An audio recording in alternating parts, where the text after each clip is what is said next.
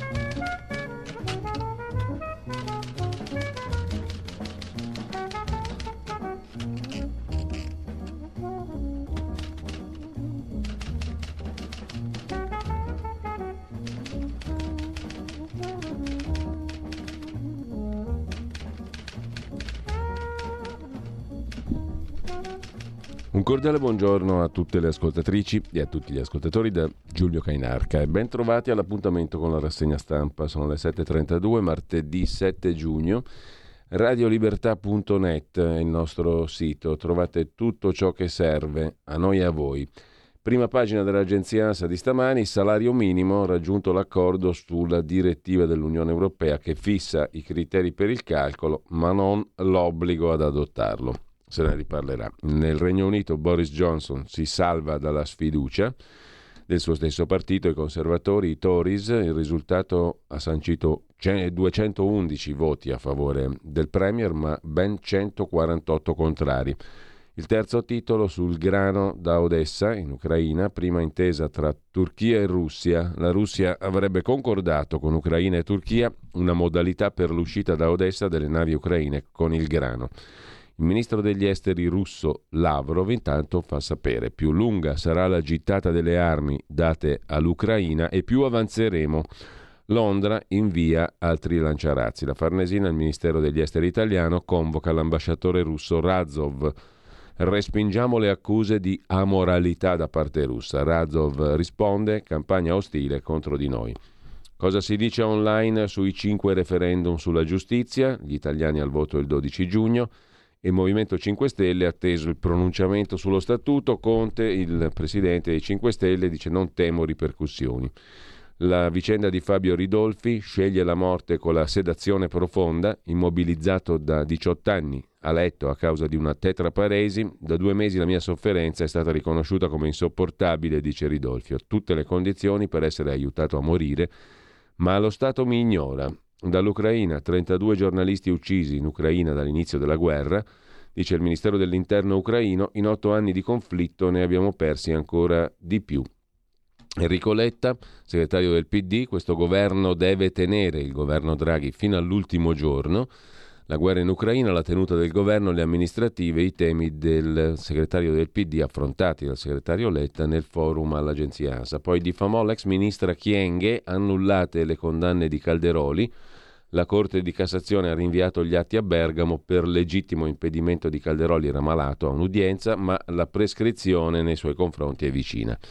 Parla Landini, ancora il segretario CGL, situazione sociale esplosiva e troppa precarietà, non ci sono solo salari bassi, ma una situazione di incertezza. E ancora in primo piano sull'agenzia ANSA di stamani la sottovariante BA.5 della Covid, più contagiosa delle altre Omicron. È la più trasmissibile rispetto alle altre sottovarianti di Omicron per due mutazioni che le permettono di legarsi alle cellule umane in modo più efficace. Ne riparliamo a ottobre-settembre con la ripresa della Covid autunnale. Addio a Gianni Clerici, 91 anni, comasco, grande scriba, si definiva così, giornalista che si occupò di tennis, era giornalista e scrittore, fu elogiato anche da Italo Calvino. Invece a 100 anni e non sentirli, Marta Ebner continua a dirigere una rivista in Alto Adige. La sua vita è un pezzo della storia contemporanea altoatesina o sudtirolese. La giornalista è nata il 6 giugno del 1922.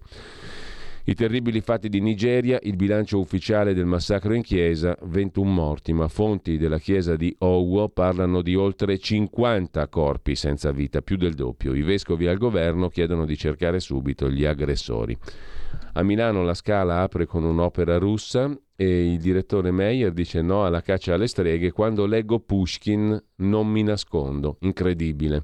Un anziano in carrozzina spara e uccide il figlio della sua badante per questione di soldi, il delitto a Gambolò, nel Pavese, vittima un italiano di 43 anni. La maxi rissa sul Garda, il sindaco leghista di Castelnuovo del Garda Giovanni Dalcero dice a loro, ai responsabili dell'occupazione del territorio, lavori socialmente utili, una decina di ragazze le vittime, 30 i giovani sospettati, il primo cittadino di Castelnuovo del Garda Giovanni Dalcero dice chi sbaglia paga. Meloni lamenta il silenzio delle femministe, scrive l'agenzia ANSA. In primo piano, un branco composto da una trentina di persone in tutto, la maggioranza probabilmente minorenni, a tre giorni dal raduno sul Garda convocato via TikTok, durante il quale si è scatenata una maxi rissa tra ragazzini, alcuni dei quali immigrati di seconda generazione, fanno un passo avanti le indagini sull'episodio peggiore che sarebbe avvenuto in quel contesto, con tanto di denuncia alla polizia ferroviaria da cinque ragazze tra i 15 e i 17 anni di Milano e Pavia, salite sul treno per tornare a casa dopo una gita a Gardland, accerchiate e molestate. Monta la polemica col centrodestra che accusa la sinistra di aver steso una cappa di silenzio sull'intera vicenda per non mettere in cattiva luce gli immigrati, dopo le decine di persone identificate per la rissa, accertamenti della squadra mobile. Se cinque ragazze hanno presentato denuncia, il numero di quelle che sarebbero state molestate sarebbe almeno il doppio. Sono stati anche rafforzati i controlli e le misure di sicurezza a Peschiera e sui treni da e per il lago di Garda. Nei video virali sui social si vedono gruppi di giovani invadere i binari della stazione di Peschiera. Nella denuncia le vittime hanno raccontato che le aggressioni sono avvenute dopo sul treno regionale bloccato dopo che qualcuno aveva azionato il freno d'emergenza e hanno riguardato anche altre ragazze. Non c'è certezza, ma è probabile che i molestatori facessero parte del gruppo che ha generato i tafferugli sul lago. Da papà e da sindaco dico che dobbiamo interrogarci su quanto accaduto, capire che è un problema sociale, c'è un problema vero di integrazione e di educazione. Le soluzioni educative e repressive, ad esempio sulla repressione, lavori socialmente utili, dice il sindaco leghista di Castelnuovo del Garda, Giovanni Dalcero, su questa questione. Intanto torniamo alla prima pagina dell'agenzia ANSA e vediamo gli ultimi titoli prima di passare agli altri argomenti del giorno e agli altri articoli. Chemioterapia intelligente contro il tumore al seno. Per le donne affette da forma triplo negativa aumenta la sopravvivenza. La notizia da l'ANSA Scienza in prima pagina. Il nuovo anticorpo coniugato Sacituzumab govitecan, nuovo tipo di farmaco in cui l'anticorpo si lega al chemioterapico per portarlo direttamente all'interno della cellula tumorale, definito perciò chemioterapia intelligente, estende significativamente la sopravvivenza rispetto alla chemioterapia nel carcinoma mammario triplo negativo metastatico e migliora la sopravvivenza libera da progressione della malattia nelle pazienti con carcinoma mammario metastatico di tipo HER2 negativo fortemente pretrattate. I dati presentati al congresso della Società Americana di Oncologia Clinica, scrive l'agenzia ANSA in primo piano, in prima pagina. Con questo lasciamo l'agenzia ANSA, andiamo a vedere anche le altre notizie. Gli altri titoli hanno un nome, i violenti che hanno molestato le sei ragazze, sei che hanno denunciato non si sa quante altre in tutto su un treno da Peschiera. Lo scrive l'agenzia Agi. Tutto inizia con la chiamata di alcune centinaia di giovani per un rave party il 2 giugno. Subito si accendono gli animi, scontri, vandalismi, aggressioni, perché oltre alle violenze sulle ragazze, ci sono state eh, violenze dappertutto in quel tratto di lago occupato, con eh, cameriere dei bar che si chiudevano nei bagni per non essere aggredite e gente che tempestava di calci le porte dei bagni chiuse, locali chiusi, bar che si chiudono per evitare il peggio e di tutto e di più, insomma. Eh, immagini pubblicate su TikTok e altri social che mostrano scontri tra giovanissimi, ragazzi che camminano e saltano sulle auto in sosta con dentro la gente, aggressioni ai passanti, le violenze potrebbero essere arrivate fino a Jesolo, niente po', di meno. Un rave via social sul lago di Garda, una maxi rissa, violenze sessuali denunciate da un gruppo di ragazze lombarde. Tutto inizia con la chiamata di centinaia di giovani. Si parla di 2500 persone, pensate un po', un esercito sostanzialmente. Il 2 giugno, nei pressi di Peschiera del Garda, si accendono gli animi, scontri, vandalismi, aggressioni, un furto, tutto documentato da immagini pubblicate sui social. Sul posto intervengono gli agenti di polizia intenutanti. Sommossa, i fatti non finiscono qui. Sei ragazzine denunciano di aver subito molestie sul treno di ritorno a Milano. Sono dovute scendere prima e farsi venire a prendere da un genitore.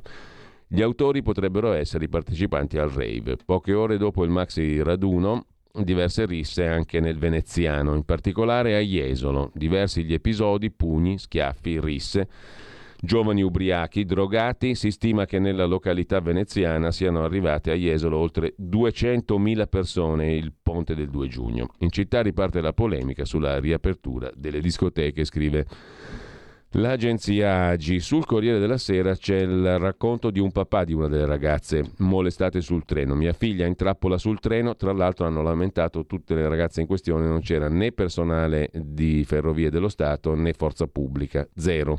Lei è ancora sotto shock, dice il papà. Mi chiamava terrorizzata, tra l'altro le ragazze non chiamavano il 112 per paura che gli aggressori, vedendo chiamare il 112, facessero di peggio e le menassero. Poche parole e cadeva la linea, l'ho implorata di di spostarsi in un altro vagone e scendere alla prima fermata, mi ha risposto non riesco nemmeno a girarmi. Quando mi ha detto che era bloccata, che le stavano tutti addosso e non riusciva a respirare, sono impazzito. Mia figlia era in balia di gente senza scrupoli, io a casa impotente.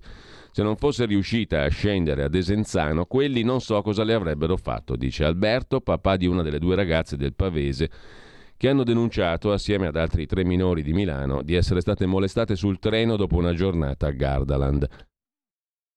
Quattro giorni dopo, il papà ricostruisce tutto così minuziosamente da farti rivivere la sua angoscia, scrive il Corriere della Sera, l'intervista di Cesare Giuzzi e Alfio Sciacca, pagina 22 del Corriere di oggi. Dal treno, racconta questo padre, mia figlia mi chiamava terrorizzata, uno squillo, poche parole, cadeva la linea, aveva paura che pensassero, quelli là, che stava chiamando la polizia. Parlava monosillabi riattaccava, poi non rispondeva, mandava un messaggio. Papà, siamo ammassati, non ci fanno scendere. L'ho implorata di spostarsi in un altro vagone e scendere alla prima fermata. E lei, non riesco a girarmi nemmeno. A quel punto sono andato nel panico, racconta il genitore. Erano invasati, le potevano fare di tutto. Pensavo, magari saranno ubriachi e se hanno dei coltelli. Ho avvisato le forze dell'ordine ed è stato un altro incubo, racconta questo padre. Ho chiamato prima i numeri della polizia ferroviaria di Peschiera, rispondeva nessuno. Quindi ho telefonato al 112, mi hanno passato i carabinieri di Peschiera, gli ho spiegato cosa stava succedendo. Mi hanno detto che non era di loro competenza, avrebbero chiamato la polizia ferroviaria. Gli ho urlato, ma è questo il modo di gestire un'emergenza? Non mi è rimasto che mettermi in macchina. Mezz'ora dopo mi chiamano i carabinieri dicendomi che stavano mandando le pattuglie a Peschiera. Peccato che mia figlia intanto era già riuscita a scendere ad Esenzano. Mi ha chiamato quando io ero ancora in strada. Al telefono piangeva, gli ho detto restate in gruppo, andate in un posto affollato. Al mio arrivo le ho trovate tutte e cinque in un bar. Tremavano ancora per la paura. Cosa le hanno raccontato? chiede il Corriere risponde questo padre. Si sono sentite in trappola, braccate senza aiuto di nessuno. Le toccavano dicendo: Donne bianche, voi non potete stare qui, siete delle privilegiate. Quando uno di loro ha avuto l'attacco di panico ed è svenuta, loro si sono tolti la maglietta per farle aria, intanto le si avvicinavano al viso dicendo I love you. Alla fine si sono salvate solo grazie a un ragazzo, anche lui di colore, che è riuscito a farsi largo tra la folla a spintoni, consentendo alle ragazze di aprire le porte. Sono in, collera, sono in, collera, con le ferrovie? Di più, dice il padre di una di queste ragazze, intervistato dal Corriere della Sera stamani. In questa vicenda hanno una grossissima responsabilità le ferrovie. Era evidente quel che stava succedendo con quella gente che aveva già bloccato l'alta velocità. Tutti ubriachi e violenti. In quelle condizioni non dovevano assolutamente far partire quel treno fuori controllo. Mia figlia mi ha detto che quando sono arrivate loro in stazione c'era casino ma erano ancora in pochi. La marea umana è arrivata quando erano già a bordo e quindi sono rimaste intrappolate. Mia figlia è traumatizzata, quando ne parla piange. Era la prima volta che andava in gita da sola con la sua amica, come lei ha 17 anni. Appena l'ho riabbracciata, la prima cosa che mi ha detto è stata: In vita mia non prenderò mai più un treno. Riconoscerebbe chi l'ha molestata? Non lo so. Dice che parlava italiano, racconta che erano così pigiati tra loro che sembravano tutti uguali. Confesso che ci abbiamo pensato un po' prima di denunciare con gli altri genitori, poi ci siamo detti Alle nostre figlie è andata bene, ma ad altre ragazze è andata o potrebbe andare peggio. Giusto che facciamo il nostro dovere di cittadini. Non possiamo abbassare la testa, c'è anche bisogno che se ne parli per evitare che cose del genere o più gravi accadano ad altre ragazze come mia figlia, scrive. Il Corriere della Sera, l'ipotesi di contestare anche l'odio razziale. La Procura di Verona sta valutando di contestare l'aggravante dell'odio razziale per quelle frasi voi donne bianche, eccetera, eccetera, nell'inchiesta contro ignoti aperta dopo la denuncia di cinque ragazze molestate. Sono una trentina i giovani sospettati. Qui le donne bianche non salgono. Questo è il grido di violenza. Gli investigatori della squadra mobile di Verona hanno acquisito i filmati delle telecamere della stazione di Peschiera e isolato fotogrammi compatibili con la descrizione fornita dalle vittime. Le immagini sarebbero state mostrate alle ragazze che non avrebbero riconosciuto gli aggressori.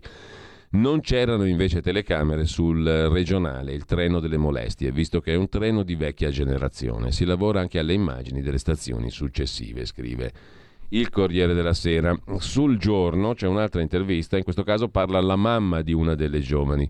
Palpeggiate e molestate sul treno regionale 2640 da Peschiera del Garda a Milano. Mia figlia non sale più sui mezzi dopo le molestie su quel treno. Alle stazioni non c'era nessuno a cui chiedere aiuto, i controlli non sono adeguati. Serve tutela, dice una delle mamme, una mamma delle sei ragazze, sedicenni di una delle sei ragazze 16-17 anni molestate sul treno regionale di ritorno. Giovedì 2 giugno, festa della Repubblica, data molto simbolica, appunto, di ritorno da Milano, di ritorno da Gardaland verso Milano. Le adolescenti non avevano idea di quello che avrebbero trovato in banchina. Più di 100 ragazzi e ragazze, nordafricani, molti, che affollavano la stazione, urlavano, saltavano sui binari sputavano sui treni in sosta.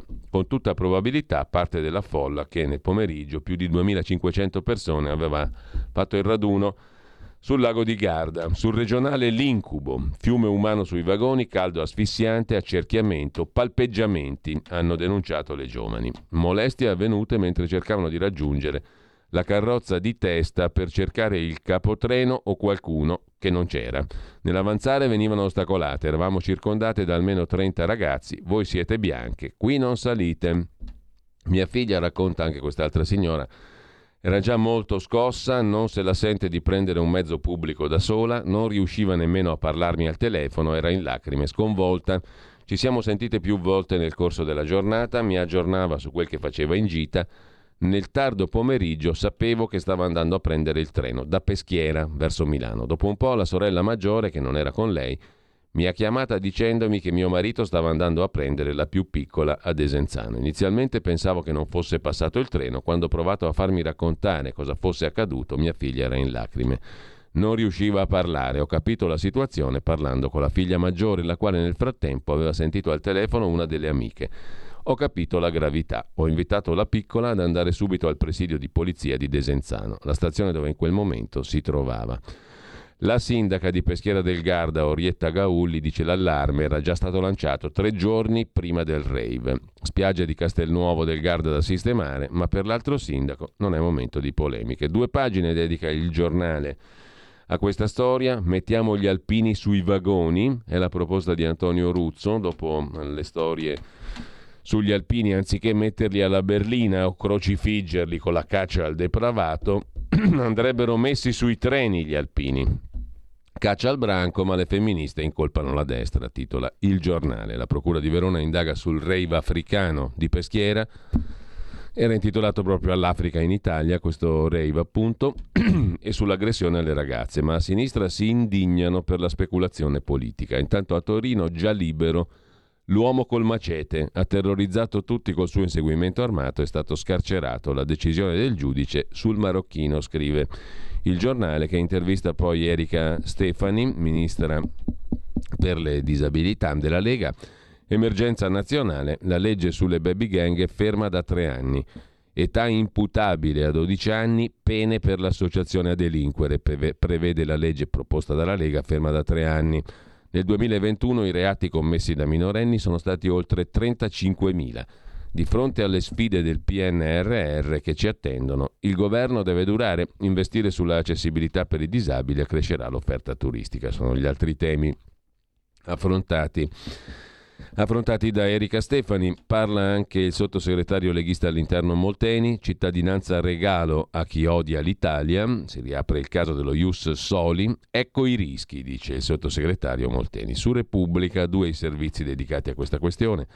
A pagina 21 si indaga per violenza sessuale, la sindaca chiede le dimissioni di chi ci ha lasciati soli, ferrovie e forze dell'ordine, ragazze molestate e caccia a 30 giovani di origine nordafricana la Procura contesta un reato che prevede minimo sei anni. Dal comune accuse a prefetto, questore e carabinieri. Avevamo chiesto aiuto contro le bande giovanili.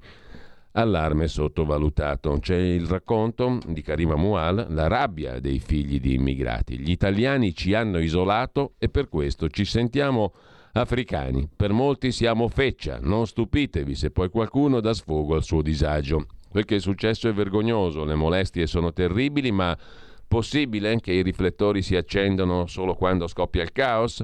Si svegliano solo adesso, scoprendo la rabbia e la violenza che molti ragazzi stanno sfogando? Ma di noi non ha mai avuto pietà nessuno, dallo stesso momento in cui ci hanno sbattuto nei peggiori quartieri, ammassando tutti insieme per identificarci ancora meglio come immigrati, africani a vita. Alla fine ce l'hanno fatta. Sono riusciti a farci credere di essere più africani che italiani. Non capisco quindi perché tutto sto scandalo. Così Hassan, nome di fantasia, da Milano, quartiere San Siro, spiega il disagio di una generazione di figli di immigrati. Sì, mi sento africano, marocchino e non certo italiano. Non sono mica scemo, so come ci guardano gli italiani e preferisco tenermi strette le mie origini.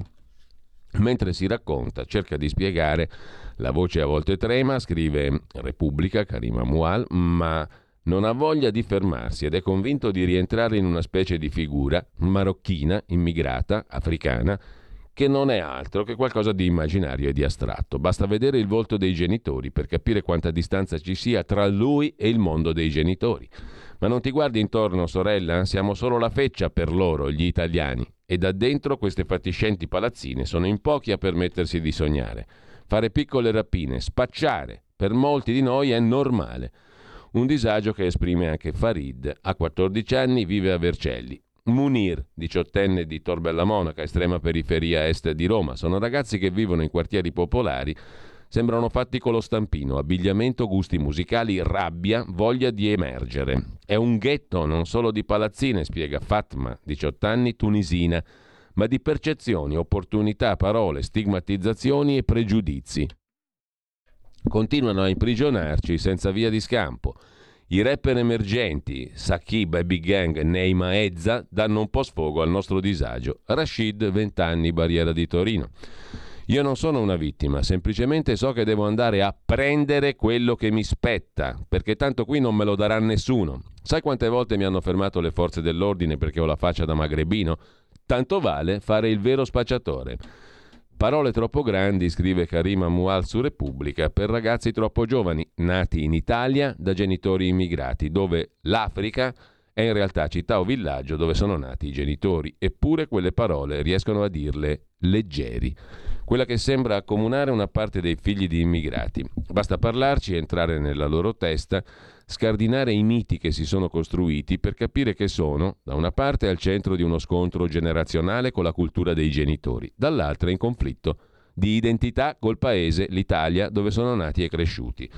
Uno scontro che sfocia in rabbia, violenza come il 2 giugno sulle spiagge del lago di Garda. L'Africa a peschiera era il titolo del raduno Trap. Come si è riusciti a portare una parte delle seconde generazioni di nuovi italiani a percepirsi Africa in Italia, dove sono nati e cresciuti? E attenzione, a percepirsi Africa nell'accezione negativa, rispondendo al peggior pregiudizio razzista, perché quello è stato la devastazione fisica del luogo pubblico per finire con le molestie orrende che hanno colpito anche qui, come a Capodanno a Milano, ragazze inermi, magari coetanee, compagne di scuola, sorelle, amiche, disumanizzate, che diventano bianche da molestare. Un nichilismo estremo, conclude Karima Mual su Repubblica, una semplificazione rozza e al limite che divide tra bianco e nero, quando anche il bianco e il nero in quel dato contesto non esistono, ma sono solo una percezione che si è fatta realtà nella più becera violenza che ci indica come nei prossimi anni sarà complicato trovare la ricetta giusta, per scardinare un incubo che si è già avverato, per la gioia di chi ha tifato sempre affinché un'integrazione non fosse possibile e nulla ha fatto perché si realizzasse. Dubbio, ma l'integrazione non è che parte dal soggetto medesimo o dai soggetti medesimi, anche, non solo per carità, ma anche. Su Repubblica, mm, sulla stampa anzi, oltre che su Repubblica, c'è un'altra paginata su questa questione che giustamente viene commentata perché è una spia, è un segnale di come siamo combinati. Festa della Repubblica, 2 giugno giusto appunto. Follia e molestie, viaggio tra i ragazzi del Garda, rabbia, isolamento, ma non siamo tutti così. La violenza colpa di 50-60 persone che rovinano la reputazione di noi stranieri, mentre i 2500 sulla spiaggia, da tre settimane o quattro e più di due mesi, anzi, che si radunano là, erano dei lord inglesi. Magliette griffate, canotte bianche, collane, anelli dorati, i loro idoli sono cantanti trap, vivono sui social, TikTok, dove raccontano ogni passo che fanno, compresi i momenti banali le sneakers nuove. Hanno anche i soldi per comprare, rubarsele, meglio, per meglio dire. Tra loro si chiamano Fra, Bro e pubblicano senza sosta. Balletti improvvisati in stazione, richieste di compagnia femminile per una serata a Jesolo a Rimini, attimi di follia, spacchiamo tutto al ritmo del tormentone Alicante. Come è successo a Peschiera del Garda il 2 giugno. Giornata di follie, nonostante l'allarme lanciato in anticipo dalla sindaca Orietta Giaulli è rimasto inascoltato. La Procura di Verona ora indaga sulla violenza alle ragazze sul treno di ritorno a Milano, valutando l'ipotesi dell'aggravante dell'odio razziale. Al contrario, cioè verso i bianchi, le bianche, perché chi ha cerchiato urlava: Qui comanda Africa, le bianche non devono salire. Nel piccolo centro sul lago, spiaggia Lido Campanello, giovedì erano 2500 italiani di seconda e terza generazione, nati da famiglie marocchine ed egiziane. Tutto è nato da un video virale su TikTok, dice Momo, nome di fantasia, 16 anni, genitori marocchini. Ritratto nei video di Peschiera che dopo qualche resistenza ha deciso di parlare, a differenza di un paio di sue coetanee che invece in cambio al giornalista chiedono soldi. Racconto solo se ci guadagno qualcosa. Momo spiega che alcuni ragazzi hanno girato il video invito il sabato. Sulla spiaggetta ballano, cantano, fanno il bagno. C'era scritta 2 giugno a Peschiera. Il maxi raduno nasce così, con un filmato che raggiunge studenti in vacanza per il ponte di Vicenza, Padova, Verona, Cremona, Milano, Bergamo, Brescia. In maniera incontrollata passa parola sui social. Non tutti sono andati lì per fare bordello, spiega Momo. Io non l'ho fatto, ero lì per divertirmi, ballare, fare il bagno conoscere della gente, dice il ragazzo, i saccheggi nei bar, i danneggiamenti, gli assalti ai turisti, al trenino, perché poi sono stati fatti sloggiare anche i turisti normali dai luoghi in cui si trovavano, pietre contro la polizia, accoltellamenti dopo i furti sarebbero stati commessi da un gruppo ristretto, dice Momo, 50-60 di quelli che riescono a divertirsi, solo se fanno tanto casino non si può far nulla per fermarli. Momo non sa spiegare l'origine della rabbia. Lockdown? Condizioni di famiglia disagiate? Colpa dello Stato che non fa nulla per dare a questi ragazzi un'opportunità? Sulla questione ha le idee più chiare Osama, 20 anni, famiglia marocchina, parla con accento lombardo, sta studiando per la maturità. Su TikTok, come tanti, ha criticato quel che è successo a Peschiera. Invadete una città come animali, accoltellate, spaccate, fate risse, rubate, Fate intervenire la squadra antisommossa e poi vi lamentate del razzismo in Italia? State rovinando la reputazione di tutti gli stranieri che sono brave persone. Perché cosa? Per comportarvi come scimmie appena uscite dallo zoo? Mi vergogno per voi. Al telefono sostiene che questi giovani di seconda e terza generazione sono troppo influenzati dai social, dalla musica trap, che ascolto anch'io, dice il ragazzo, non voglio condannarla, da certi film e finiscono per credere che vivere ispirandosi a quella violenza faccia figo. Osama vive in Lombardia, fino allo scorso anno frequentava solo ragazzi stranieri, dice, gruppi che da una parte soffrono il razzismo, dall'altra tendono a isolarsi, vivono di pregiudizi che esistono solo nella loro testa. Era il nostro mood, ci sentivamo diversi, restavamo in disparte, una specie di razzismo al contrario, che fa più ridere dell'altro, riflette Osama. Con i miei amici non andavamo in centro perché ci sentivamo guardati male, stavamo sempre tra di noi, rischiavamo di metterci nei guai. Poi però qualcosa per Osama è cambiato. Ho capito che alcuni limiti erano nella mia testa, ho iniziato a frequentare altra gente, a pensare che voglio costruire qualcosa nella vita, Chi danneggia, spacca e saccheggia per Osama non viene necessariamente da periferie disagiate. In alcuni casi sì, ma tanti di questi a casa sono agnellini, sempre educati con mamma e papà. Poi quando escono si trasformano. Spesso si circondano di ragazzine italiane che siccome sentono una certa musica pensano faccia figo uscire col marocchino. È una moda. Ma sbaglia chi pensa che le violenze o le molestie alle ragazze siano figlie della nostra cultura. Molti di noi sono musulmani, dice Osama, e il Corano non consentirebbe mai un simile trattamento delle donne. Quel che è successo sul treno, conclude la stampa, a cinque ragazze, o se davvero ci sono altri casi di violenze, per Osama è frutto dell'ignoranza che non ha colore, perché indaga è figlio anche della dinamica di massa, si muove con le regole del branco. Così la stampa di Torino.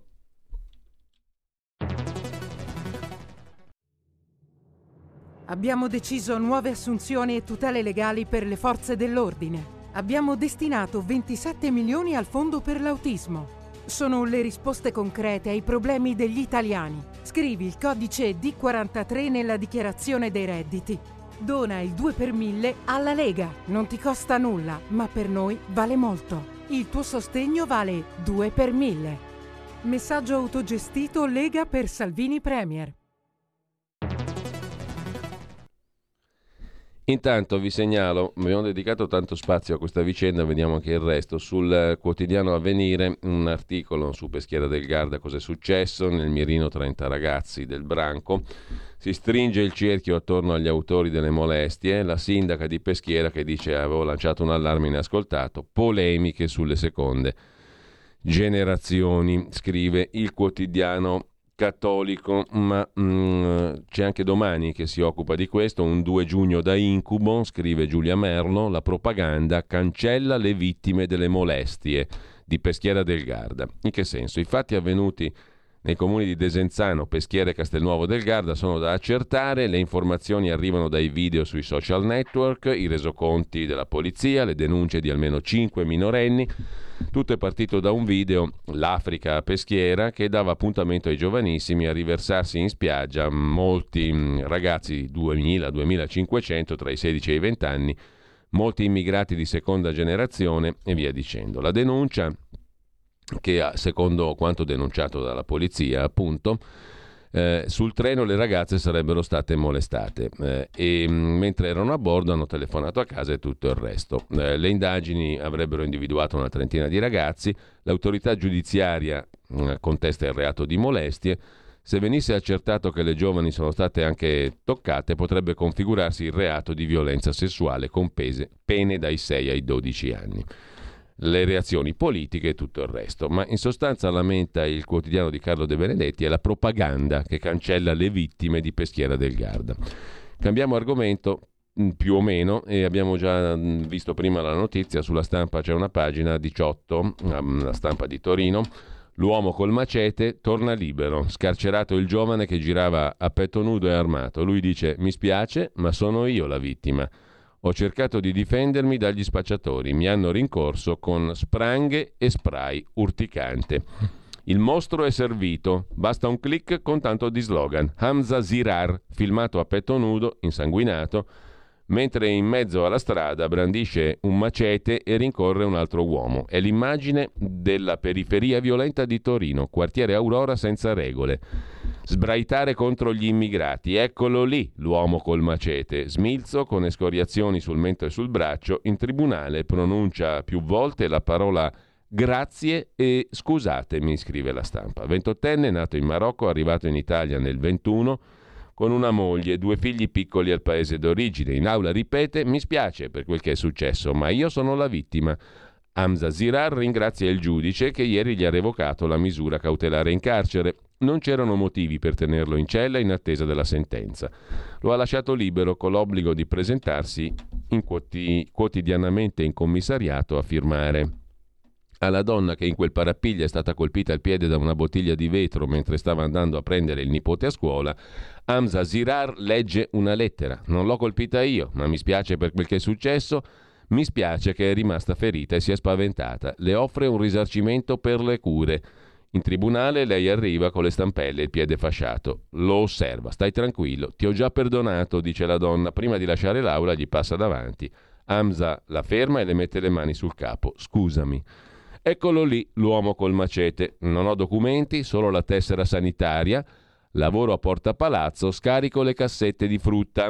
Ho affittato un posto letto da un amico, vivo con altre persone. Nel contesto che frequenta, scrive la stampa, le questioni non si risolvono a parole. Chi abita alla periferia nord di Torino la riassume così. Da queste parti si inaugurano i campi di calcio, molti ragazzi non hanno la palla per giocare.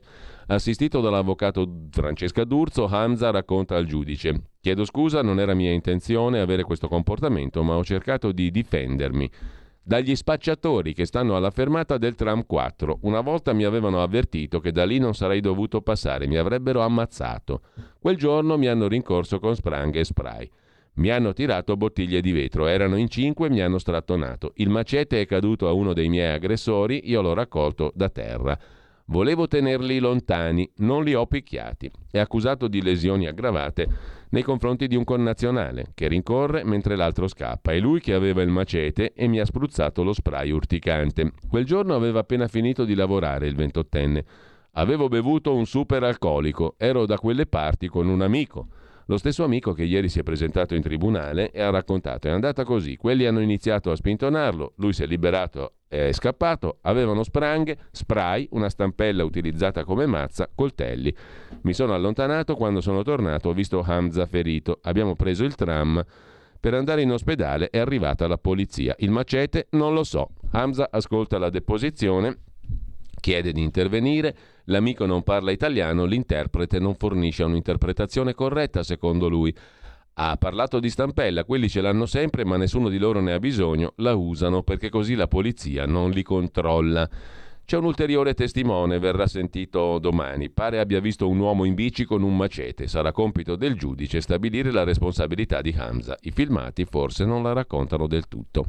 Come mai questo qui era nel mirino degli spacciatori? Questo gentiluomo che torna libero. Mentre mm, eh, cambiamo argomento, vi segnalo eh, un, altro fatto però di questi giorni, le liste famose, liste di proscrizione per i filoputiniani. Se ne occupa Marco Travaglio, titolo del suo articolo di fondo oggi sul fatto quella sporca dozzina. Nelle democrazie liberali, scrive il direttore del fatto, i servizi segreti non indagano su chi dissente dal governo e dal pensiero dominante e se lo fanno interviene subito il Parlamento a bloccarli.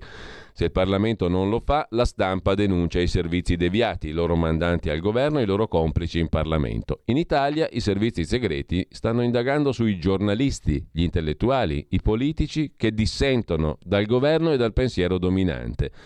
Il Parlamento, anziché controllarli e bloccarli tramite l'apposito comitato di controllo, il COPASIR, li sollecita a raccogliere e a inviargli dossier sui dissenzienti, perché si arroga il potere di decidere chi può parlare in tv e chi no.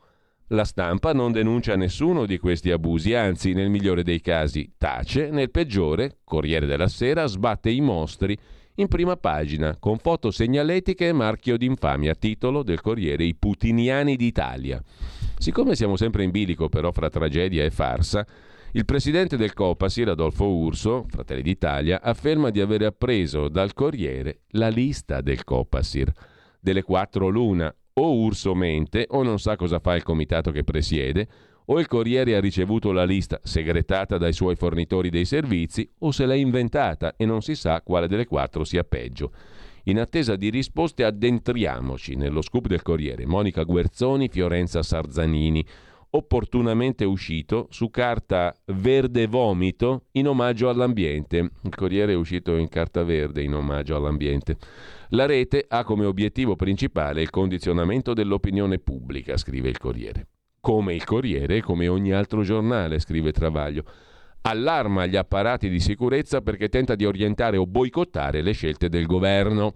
Beh, commenta Travaglio, sono cose che purtroppo capitano in democrazia. Vede, vedi alle voci opposizione e libertà di espressione.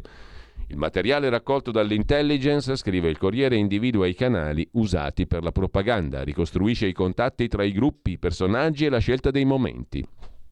A che titolo, domanda Travaglio, gli 007 spiano i cittadini per le loro idee, giuste o sbagliate? L'ha ordinato il governo, abusando del suo potere? Il Copasir, anziché impedirlo, tace? E che direbbero al Corriere se un governo scatenasse i servizi contro di loro? L'argomento privilegiato, scrive il Corriere, è l'invio delle armi all'Ucraina. E beh, commenta Travaglio, quale legge vieta di contestare una scelta, fra l'altro di dubbia costituzionalità? Il vero bersaglio, scrive ancora il Corriere della Sera, delle imboscate via social è Draghi, la cui maggioranza ha tre leader, Salvini, Berlusconi e Conte, che non si sono schierati senza se e senza ma. A parte il fatto che si chiamano critiche e non imboscate, commenta Travaglio, dove è scritto che i leader debbano schierarsi senza se e senza ma con Draghi? Era il Duce che aveva sempre ragione. A proposito del Copasir, Giuliano Foschini su Repubblica intervista il presidente Adolfo Urso, senatore di Fratelli d'Italia, che guida il Copasir, Comitato per la Sicurezza della Repubblica, cioè il vecchio mm, Comitato parlamentare di controllo sui servizi segreti. Guerra e Covid e così i russi provano a influenzare l'Italia, dice il presidente del Copasir Urso. Entra nel dibattito, tirato per la giacchetta, cruciale il ruolo di garanzia e di controllo di questo organo parlamentare, il Copasir, il cui presidente appunto è Adolfo Urso. Dall'inizio della pandemia il Copasir ha individuato un'azione di influenza in Italia di Russia e Cina. Ritiene, chiede Repubblica a Urso, con l'inizio del conflitto che il tentativo della Russia di influenzare l'opinione pubblica italiana sia aumentato? Con quali strumenti? Risponde il presidente Urso, la macchina di disinformazione è attiva da almeno dieci anni, elemento della dottrina Gerasimov resa pubblica nel 2013, a ridosso della prima invasione russa dell'Ucraina. Ha agito con efficacia durante la pandemia, lo abbiamo denunciato nel maggio 2020 è in campo ancor più oggi nel tentativo di condizionare le nostre scelte fondamentali per la tenuta della difesa occidentale. Dobbiamo esserne consapevoli per aumentare la resilienza del Paese, dice Adolfo Urso.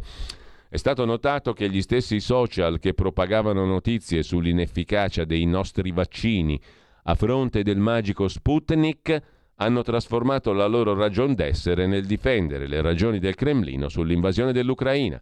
È bastato girare una chiave o modificare l'algoritmo. Un signore come Antonio Capuano, lei ritiene legittimo che abbia partecipato a incontri tra un parlamentare italiano, Salvini, e un ambasciatore di un paese straniero, Razov, ambasciatore russo in Italia? Noi, risponde Urso, non giudichiamo mai il comportamento di parlamentari, l'attività professionale dei nostri cittadini. Abbiamo solo attivato procedure per verificare che i servizi abbiano svolto appieno quanto necessario per tutelare la sicurezza nazionale, a fronte di chi ha più volte ribadito di lavorare per ambasciate di paesi che condizionano con ogni mezzo la nostra democrazia. Quanto alla missione dalla Russia con amore, quando i russi sono venuti in tempo di Covid, in presenza di quanto accade in Ucraina, con città rase al suolo, Ospedali e asili distrutti, risponde Urso, mi pare inappropriato accostare la parola amore a un atto di Putin. Su quella missione abbiamo già riferito al Parlamento, escludendo che si fossero corsi rischi per la sicurezza nazionale grazie al cordone sanitario che difesa e servizi hanno realizzato. Sono sbarcati pochi medici e molti militari russi. Sul resto stiamo approfondendo. In ogni caso è certo l'intento propagandistico. Te capì? Cambiando argomento invece, tra gli estratti interessanti gli articoli interessanti di oggi, vi segnalo, andate a pagina 14 del giornale L'emergenza giustizia verso i referendum.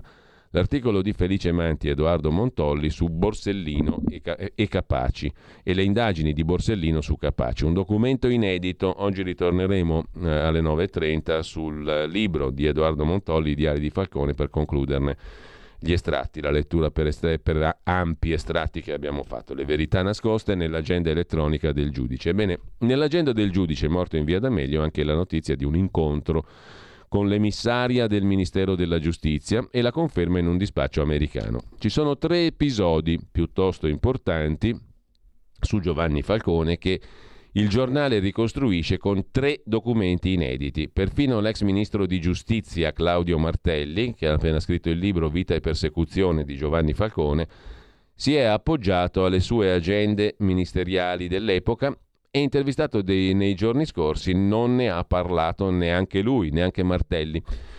Il primo, il primo punto è l'incontro segreto che Giovanni Falcone ebbe con Gaspare Mutolo, 16 dicembre del 91, carcere di Spoleto. Martelli esclude che Falcone compisse indagini e che probabilmente, dopo averlo sentito, indirizzò il pentito o aspirante pentito a Paolo Borsellino. Il Mutolo voleva parlare solo con Falcone. L'episodio resta controverso. Mutolo dirà, nelle varie versioni che diede di quell'incontro in aula, nelle interviste e nei libri, di aver fatto il nome di Domenico Signorino, cioè il pubblico ministero che aveva chiesto e ottenuto la sua condanna al maxi processo, come mafioso, senza suscitare la sorpresa di Falcone, che si rivolse a quel punto al collega che lo accompagnava, Gian Nicola Sinisi, dicendogli «Hai visto, insomma, da chi ero circondato?» Insomma, questo pentito mutolo spara il nome di un collega di Borsellino, Domenico Signorino, e, e, di un collega, chiedo scusa, di Falcone. Questo pentito parla con Falcone, spara il nome e dice guarda che mezzo mafioso era anche il tuo collega, il pubblico ministero Signorino. E Falcone dice a, all'altro collega magistrato che lo accompagna, Sinisi, hai visto? Come a dire, guarda da chi ero circondato. Eppure questo contrasta totalmente con l'approccio di Falcone con gli aspiranti pentiti. Se si pensa che sul solo Tommaso Buscetta Falcone aveva chiesto 2600 riscontri prima di credergli. A questo qua invece crederebbe subito a Mutolo. Strano. E ancora contrasta con l'agenda elettronica Sharp del giudice su cui era stato appuntato il numero di casa del pubblico ministero signorino Falcone non segnava il numero di casa di tutti i magistrati con cui aveva lavorato. Insomma, era uno di cui si fidava, contrariamente a quel che dice il pentito aspirante tale Mutolo. Indagato, signorino morirà suicida, professandosi innocente. Disse all'unità: qualcuno vuole fregarmi. Infine, Falcone era andato a Spoleto, proprio su disposizione diretta del capo di gabinetto del Ministero della Giustizia, Livia Pomodoro, a cui il giorno dopo però scrisse, come si legge in un documento, non mi è sembrato che il mutolo sia disposto a una formale collaborazione con l'autorità giudiziaria e non ritengo che debba essere informata la magistratura. Verrà fuori invece ai processi che Falcone avrebbe informato Gianni De Gennaro, futuro capo della polizia, dell'intenzione di Mutolo di pentirsi e per le vie brevi, dirà De Gennaro, anche il procuratore di Palermo Giammanco. Ma perché scrivere l'opposto allora nella relazione al Ministero? Perché Falcone alla Pomodoro dice questo mutolo non ha voglia di pentirsi e poi direbbe l'opposto, l'esatto opposto a Gianni De Gennaro e al procuratore di Palermo Giammanco? Secondo dettaglio su cui mancano risposte, un altro punto, il presunto viaggio a Washington di Falcone, fine aprile del 92 per interrogare Buscetta sul delitto di Salvo Lima e verosimilmente sul piano di destabilizzazione dell'Italia di cui era stato messo al corrente il Parlamento e che profetizzava attentati tra marzo e luglio del 92, tutti avvenuti. Un viaggio, quello di Falcone a Washington, confermato inizialmente da autorevoli esponenti istituzionali anche americani, ma sempre smentito dal Ministero della Giustizia italiano. Mesi dopo questa smentita, l'allora commissario di polizia Gioacchino Genchi, che indagava sulle stragi, recuperò il contenuto della seconda agenda elettronica di Falcone, una Casio, risultata poi cancellata volutamente dopo la morte di Falcone e il relativo sequestro. Dentro l'agenda erano segnati appuntamenti a Washington di Falcone tra il 28 aprile e il 3 maggio. Unica discrasia con l'altra agenda elettronica Sharp. Genchi, che aveva acquisito i tabulati di Falcone, si accorse anche, lo testimoniò in aula, che in quei giorni i cellulari di Falcone non registravano chiamate e i telefonini dell'epoca in effetti all'estero non prendevano. Chiese di acquisire allora le carte di credito di Falcone per accertare il viaggio, ma trovò il fermo no da parte di Ilda Boccassini, che riteneva quell'accertamento invasivo. Di certo nessuno al Ministero di Giustizia ha mai chiarito dove fosse il giudice più controllato d'Italia, Falcone, per un'intera settimana. Si perdono le tracce di lui. Ai processi, Liliana Ferraro, che lavorava a stretto contatto con Falcone, elencò una serie di eventi verificati ma precedenti il 28 aprile. Quindi Falcone non si sa dove sia e aveva annotato sulla sua agenda un viaggio a Washington, da tutti poi smentito. Perché? Terzo episodio che l'ex ministro Martelli definisce al giornale una colossale bufala riguarda proprio la funzionaria del Ministero di Giustizia Liliana Ferraro. Nel libro L'Italia vista dalla CIA 2005, Paolo Mastrolilli e l'attuale direttore di Repubblica, Maurizio Molinari, raccolgono alcuni documenti riservati degli archivi federali del College Park, Maryland. Tra questi un dispaccio confidenziale dell'ambasciata di Roma, datato 1 giugno del 92, in cui si sintetizza un incontro che sarebbe avvenuto il 29 maggio, tre giorni dopo la strage di, sei giorni dopo la strage di Capaci, tra l'ambasciatore americano, il ministro Martelli, alcuni membri del suo staff. Si precisa che l'inchiesta su Capaci sarebbe passata a Borsellino, il ministro ha annunciato che il 30 maggio avrebbe inviato Liliana Ferraro a Palermo per gestire il passaggio dell'intera indagine nelle mani di Paolo Borsellino, vecchio collaboratore di Falcone, che poi morirà in via D'Amelio. Il 19 luglio, una morte su cui ancora oggi c'è un processo per depistaggio ad alcuni poliziotti.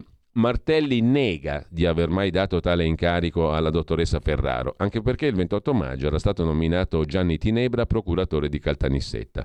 Di un incontro tra la Ferraro e Borsellino il 30 maggio 92 non si è mai parlato in alcun processo, ma dato che Molinari e Mastrolilli non si sono inventati nulla, resta da capire il senso di quel dispaccio statunitense, anche perché al 30 maggio, giorno in cui Borsellino certamente era a Palermo, Sull'agenda grigia del giudice, altro documento finora inedito, dalle 18.30 alle 19.30 c'è un memo, Morvillo Ferraro, che è la funzionaria del Ministero in questione.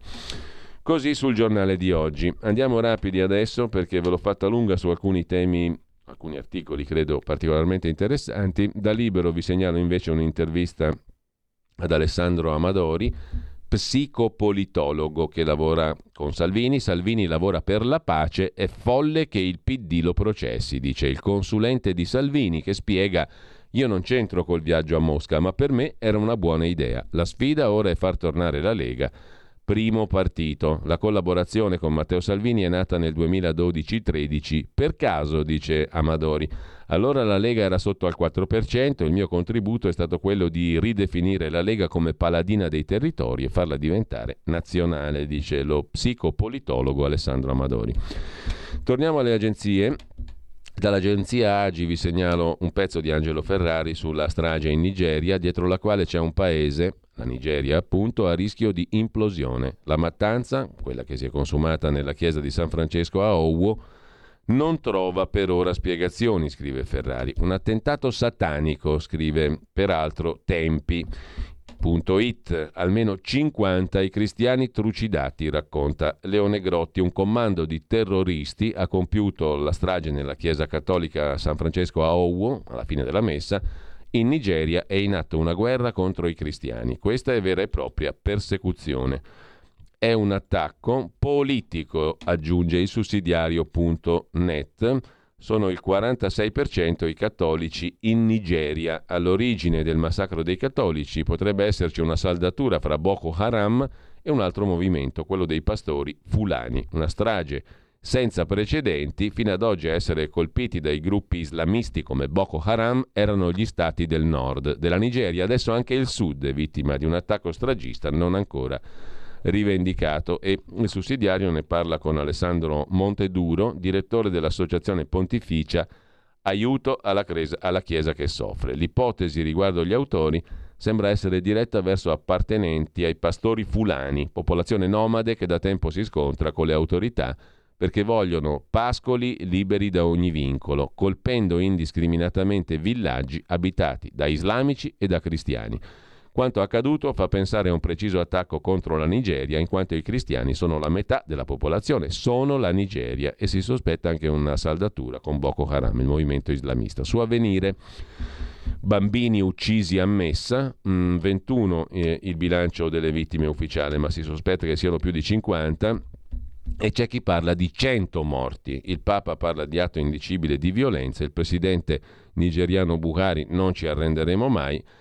Avvenire interpella anche intervista eh, padre Porcellato che è il rappresentante locale eh, del, eh, di una società missioni, la società LASMA, la società missioni africane, padre Antonio Porcellato è mh, appunto il presidente, il rappresentante, anzi per meglio dire, di questa società missioni africane che da oltre 150 anni ha una presenza nel sud-ovest della Nigeria. È preoccupante questo salto di qualità. La politica non interviene, l'assalto in una chiesa è una degenerazione allarmante, subiamo minacce e violenze, i colpevoli restano sempre impuniti. È molto preoccupante, dice padre Porcellato, che l'attacco sia avvenuto nello stato di Ondo. Quella è una zona in cui mai si erano segnalate rivalità tra cristiani e musulmani. Evidentemente invece i gruppi estremisti sono ben presenti anche lì e provano a nascondersi nelle zone rurali. Si parla di pastori fulani, popolazione seminomade, ma di religione musulmana che cerca di accaparrarsi il territorio. Certo è, dice padre Porcellato, che lo scopo anticristiano e anticattolico di questo attacco appare esplicito. Hanno attaccato per uccidere in una chiesa, un drammatico salto di qualità. Gli islamisti di Boko Haram, quando attaccano nei mercati, uccidono più musulmani che cristiani, ma questo caso appare diverso.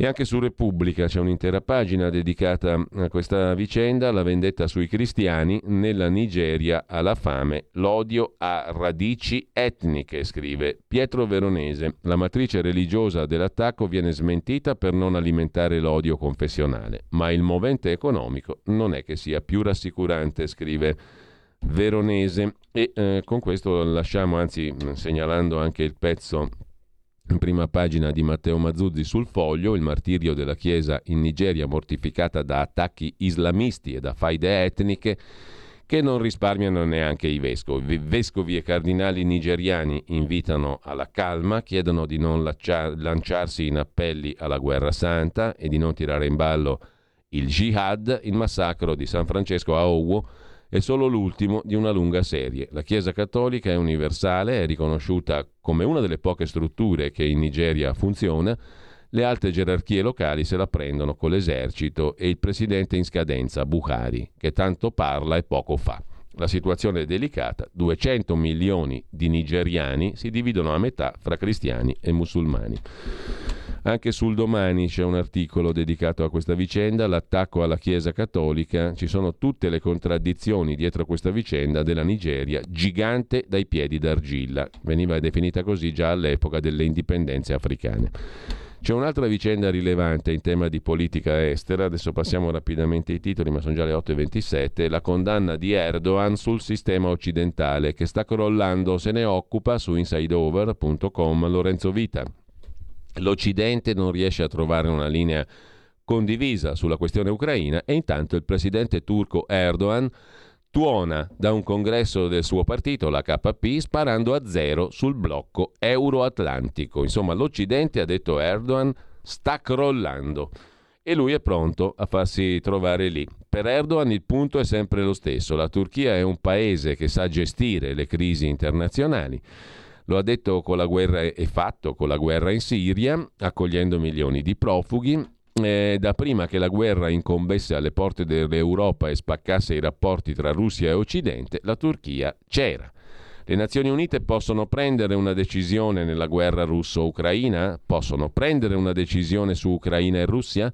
Non possono, perché è un membro permanente del Consiglio di sicurezza delle Nazioni Unite la Russia. Il mondo è più grande di cinque, dice il sultano che rievoca la sua idea di modificare anche il Consiglio di sicurezza dell'ONU. Intanto dall'Ucraina finora uccisi 32 giornalisti, lo riporta in primo piano anche prima online, prima comunicazione, sono le parole del Ministero dell'Interno e le cifre fornite dal Ministero dell'Interno ucraino, 32 morti. Sul Corriere della Sera invece a proposito di sanzioni c'è il caso di un fedelissimo di Putin salvato dal nickel, Vladimir Potanin, magnate del nickel, uno dei primi oligarchi ad arricchirsi negli anni 90, patrimonio si dice di 28 miliardi di dollari, fedelissimo di Putin, secondo uomo più ricco della Russia, è fuori dalla lista delle sanzioni occidentali perché il nickel è troppo prezioso. Una stretta sulle sue miniere in Siberia manderebbe in tilt l'economia mondiale, racconta Paolo Valentino da Berlino sul Corriere della Sera di oggi. Stai ascoltando Radio Libertà. La tua voce libera, senza filtri né censura. La tua radio.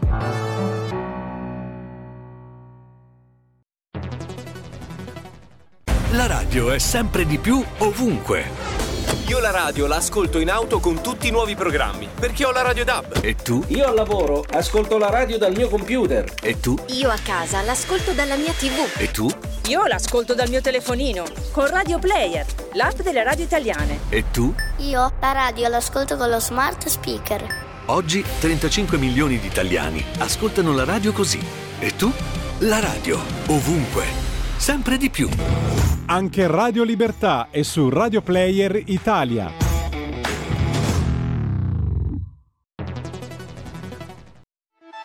Stai ascoltando Radio Libertà, la tua voce libera, senza filtri né censure, la tua radio.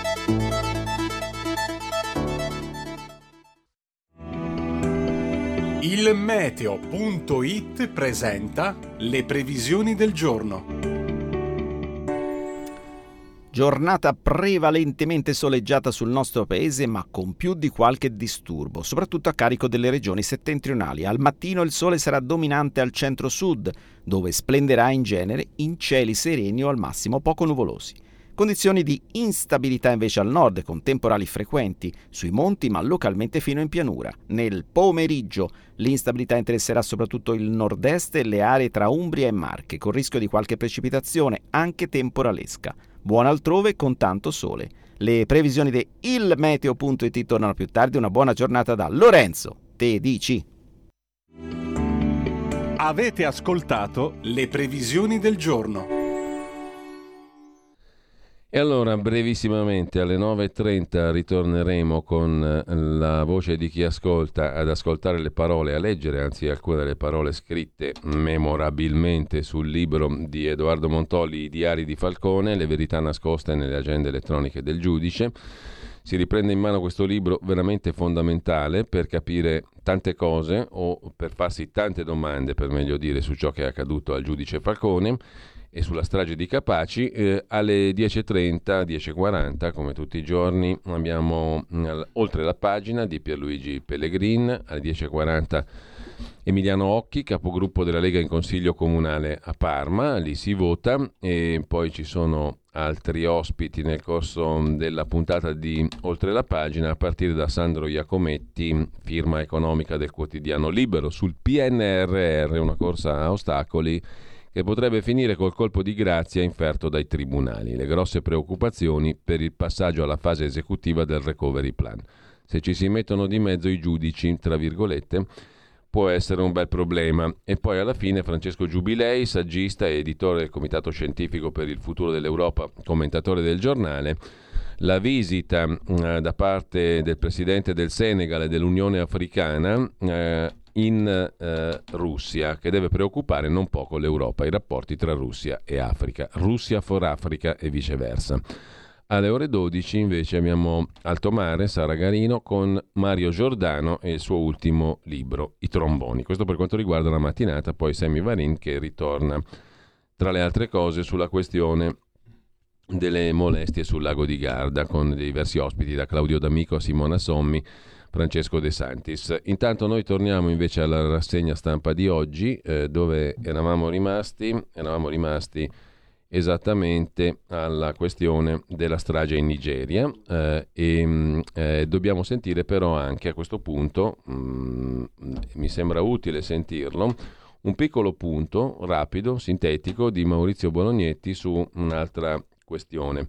Sull'agenzia ANSA, prima pagina, eh, sono un po' di giorni che campeggia la foto di Marco Pannella. Un'anteprima uh, è stata presentata ieri sera, ieri pomeriggio, di un documentario intitolato A subito, che ricorda gli ultimi 100 giorni di Marco Pannella.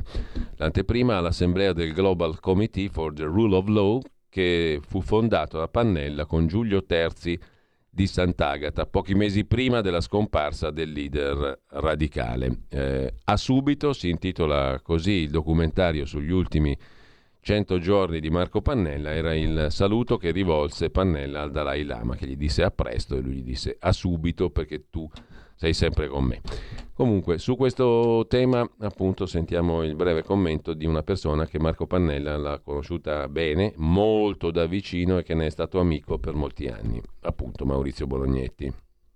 L'intera vita di Marco Pannella, la sua lotta, la sua storia sono state ridotte a mero simulacro da un manipolo di ONG dedite al merchandising, ONG che di politico non hanno più nulla.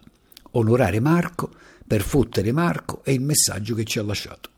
In queste ore una organizzazione che si occupa di diritto alla conoscenza celebrerà Pannella e lo farà proiettando un documentario intitolato A subito.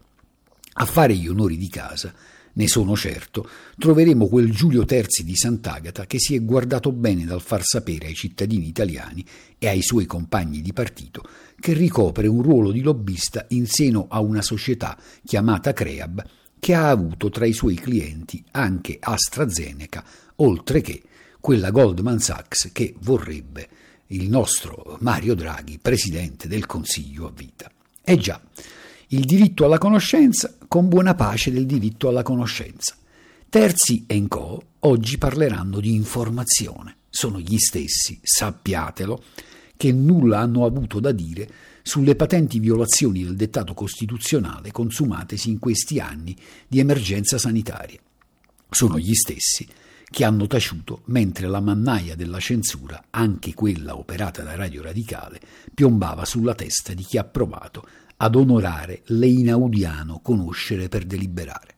Verrebbe davvero da evocare quel evangelico guai a voi, scribi e farisei ipocriti. Così Maurizio Bolognetti, mm, che approfitto per ringraziare e salutare, eh, e intanto torniamo alla rassegna stampa in senso stretto con Giulio Sapelli, intervistato da Libero, pagina 7, sulla questione delle sanzioni.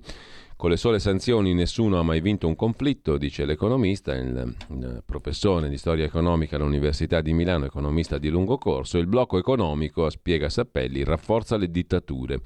Sappelli punta il dito contro il flop di Biden. Il ritiro da Kabul ha spinto Putin ad attaccare. L'Unione Europea ha un cuore culturale e intellettuale, che è la Francia, e un polmone economico, che è la Germania.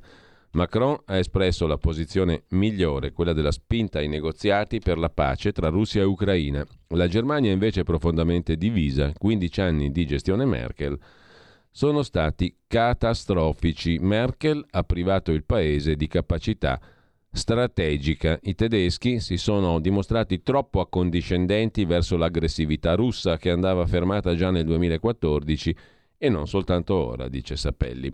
Tornando invece a insideover.com, vi segnalo anche l'articolo di Paolo Mauri. A Kiev si pensa di attaccare la Russia per riprendere il Donbass. Il consigliere del ministro degli interni ucraino Viktor Andrushiv ritiene che le forze ucraine dovrebbero entrare nel territorio russo per cercare di riconquistare il Donbass. Andrushiv, domenica 5 giugno, ha affermato che l'essenza di un contrattacco di successo è prendere punti strategici. Per esempio prendere Kherson con pesanti combattimenti non ha senso. Riguadagneremmo la nostra città e il nemico si sposterebbe un po' più lontano ma creerebbe molti problemi. È molto più difficile riconquistare il Donbass. Per fare questo bisogna entrare nel territorio della Russia. Attaccare la Russia per riprendere il Donbass. Sempre su Inside Over poi c'è il pezzo di Manuele Pietro Bon sul perché Orban difende il patriarca Kirill e cosa c'entra la Francia. L'Unione Europea, colonna portante della strategia per l'Eurasia degli Stati Uniti. L'Unione Europea svolge questa funzione di 51esimo Stato eh, nell'appendice del supercontinente meckinderiano fin dal secondo dopoguerra, da quando si chiamava Comunità Economica Europea, scrive Pietro Bon su insideover.com. L'allargamento sp- nello spazio post-comunista avrebbe dovuto rendere l'Unione Europea più stabile e prospera, perché si dice che il numero fa la forza, ma la storia recente suggerisce il contrario. L'inglobamento di stati post-sovietici e membri dell'ex patto di Varsavia nella famiglia europea ha avuto ripercussioni sul piano della politica estera, complicando il rapporto con la Russia e semplificando il traghettamento della sonnambula Unione Europea nella competizione tra grandi potenze. Gli Stati Uniti hanno intravisto disfunzionalità nella famiglia allargata che è l'Unione Europea, fratelli coltelli, parenti serpenti, un prezioso tallone d'Achille col quale gli Stati Uniti perseguono il divide et impera fino alla Brexit, la cui epocalità ancora si fatica a comprendere, Il miglior cavallo di Troia a disposizione di Washington era stata Londra. Nel dopo Brexit l'onere o onore di comprimere l'asse Parigi-Berlino è passato al duo Paesi Baltici-Visegrad. Tutto ciò che viene concepito nella microegemonia, costituitasi lungo la linea Tallinn-Varsavia, risponde a un disegno macroegemonico di Washington, cioè lo spostamento della mai caduta cortina di ferro dalla Mitteleuropa all'Intermarium, ma i tenaci fautori dell'autonomia strategica dell'Europa sembrano aver trovato il modo di sabotare l'agenda degli Stati Uniti, con l'Ungheria di Viktor Orban, quinta colonna di Putin o trequartista di Macron, Orban. Il nemico del nemico è il mio amico, è il principio. Quindi Orban eh, in linea con Macron.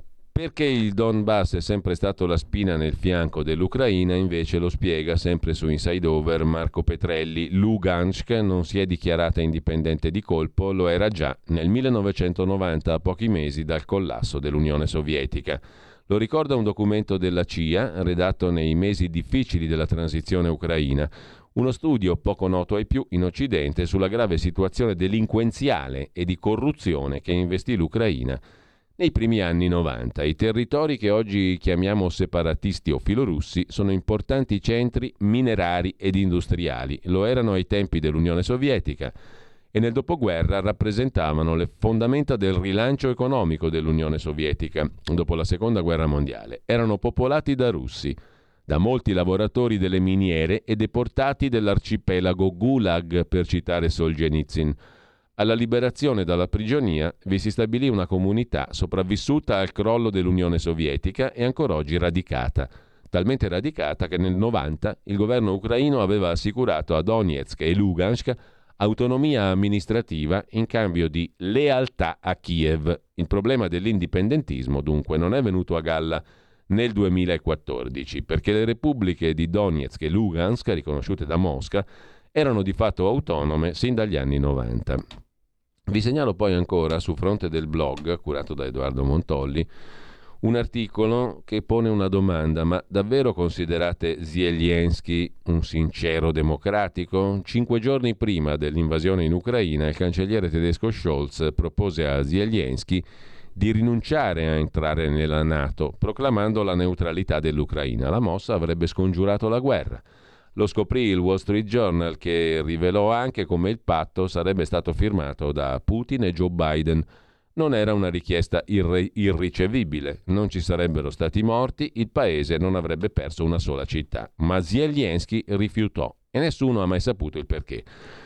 Tre mesi, molte migliaia di morti più tardi, l'Ucraina rasa al suolo, varie città in mano ai russi Zelensky dice ancora al quotidiano giapponese NHK che negozierà con Mosca solo quando se ne saranno andati. C'è da capirlo, non è lui a morire. In cento giorni di guerra abbiamo assistito alla glorificazione di Zelensky, eppure l'uomo che ha mandato al massacro il suo popolo per entrare nella Nato ha messo fuori legge l'opposizione, ha proposto uno scambio di prigionieri con quello che ne era il principale esponente, Viktor Medvedchuk, ha varato la legge marziale, costringendo gli uomini fino ai 60 anni a lasciare le famiglie, a imbracciare il fucile, ha stilato un registro dei traditori con politici, giudici, avvocati, membri delle forze dell'ordine, giornalisti che non sposano la sua linea e ha promulgato una legge che consente di confiscare tutti i beni di coloro che sono filorussi. Un democratico, insomma, del quale due fotoreporter italiani di fama, Lorenzo Giroffi e Giorgio Bianchi,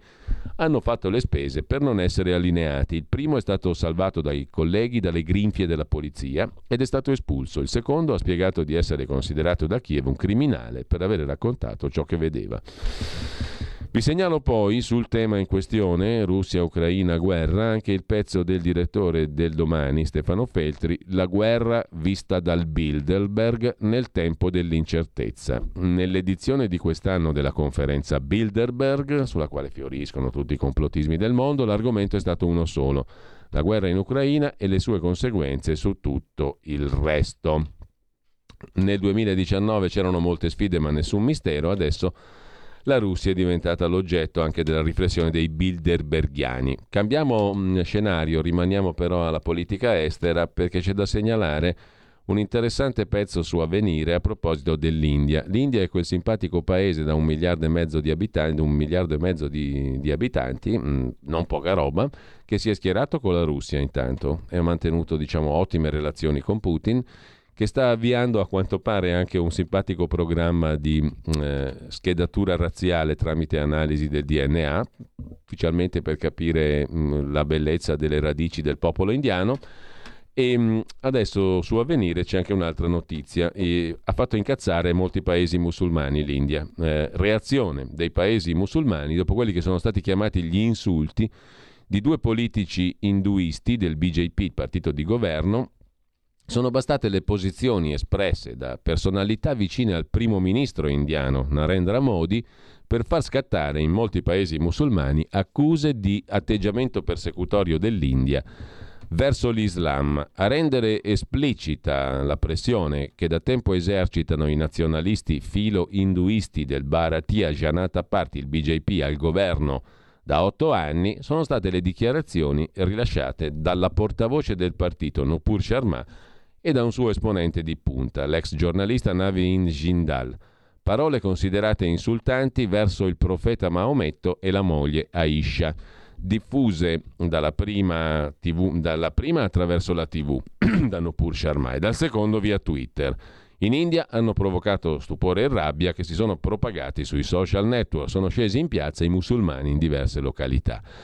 All'estero la protesta si è trasformata in richiesta di boicottaggio dei prodotti indiani.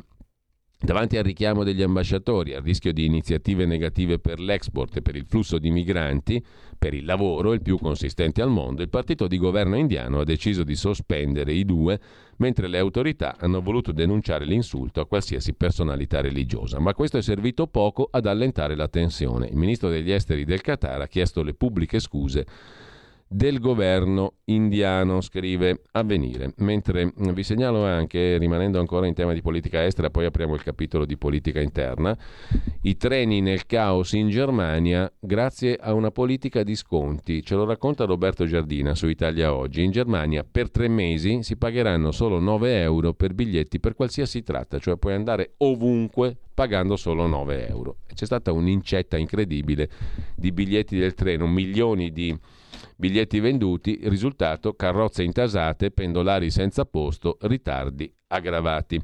Invece, curiosità, il Senegal è stato interamente connesso a internet grazie a una stazione satellitare. Primato in Africa, il Senegal sarà il primo paese africano ad avere il 100% di connessione veloce a internet, beneficiando di servizi internet per istruzione, sanità e business. Tre le società di telecomunicazione che hanno messo insieme le forze per rendere la connessione internet ad alta velocità accessibile non solo ai senegalesi ma anche a gran parte dei paesi dell'Africa occidentale, comprese le zone remote e mal servite dalle reti tradizionali. Le tre società sono Orange, Sonatel e SES.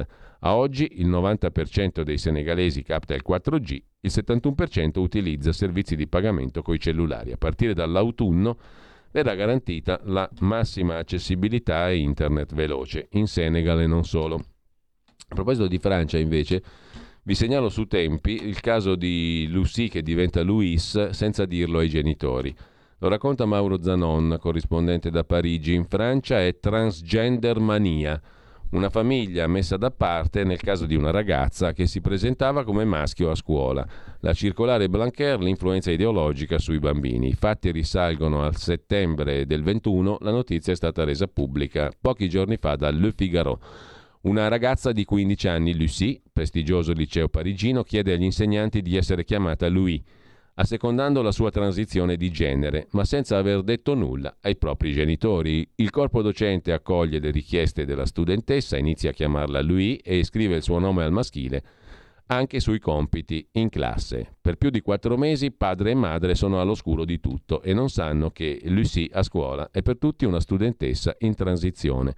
A dicembre scoprono nel suo zaino la carte du lycéen al maschile, con scritto Louis al posto di Lucie. Scioccati dalla scoperta, chiedono appuntamento col preside degli insegnanti, inviano una lettera al provveditorato, ma nessuno fa nulla. A metà gennaio i genitori decidono di iscrivere Lucie Louis in un altro istituto.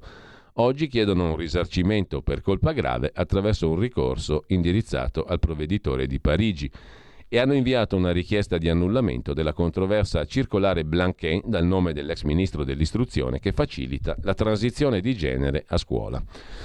Cambiando argomento invece andiamo di nuovo ad avvenire a Cremona, il gay pride è diventato blasfemo, gesti che feriscono la comunità, titola oggi Avvenire. Dopo il corteo e il manichino della Madonna a petto nudo versione sadomaso, le reazioni della Chiesa e della società civile. Il vescovo Napoleoni dice non c'è alcun valore educativo, il sindaco Galimberti parla di atto inqualificabile. Mentre eh, andiamo ad aprire la pagina strettamente di politica interna, vi segnalo sul sussidiario.net lo scenario per le post comunali, il Draghi bis che può nascere dopo il voto di domenica, si avvicinano le elezioni amministrative, un test importante per i partiti, difficile che si possa arrivare a una crisi di governo in estate. Secondo l'ex direttore del Sole 24 Ore Guido Gentili, invece può nascere un Draghi 2.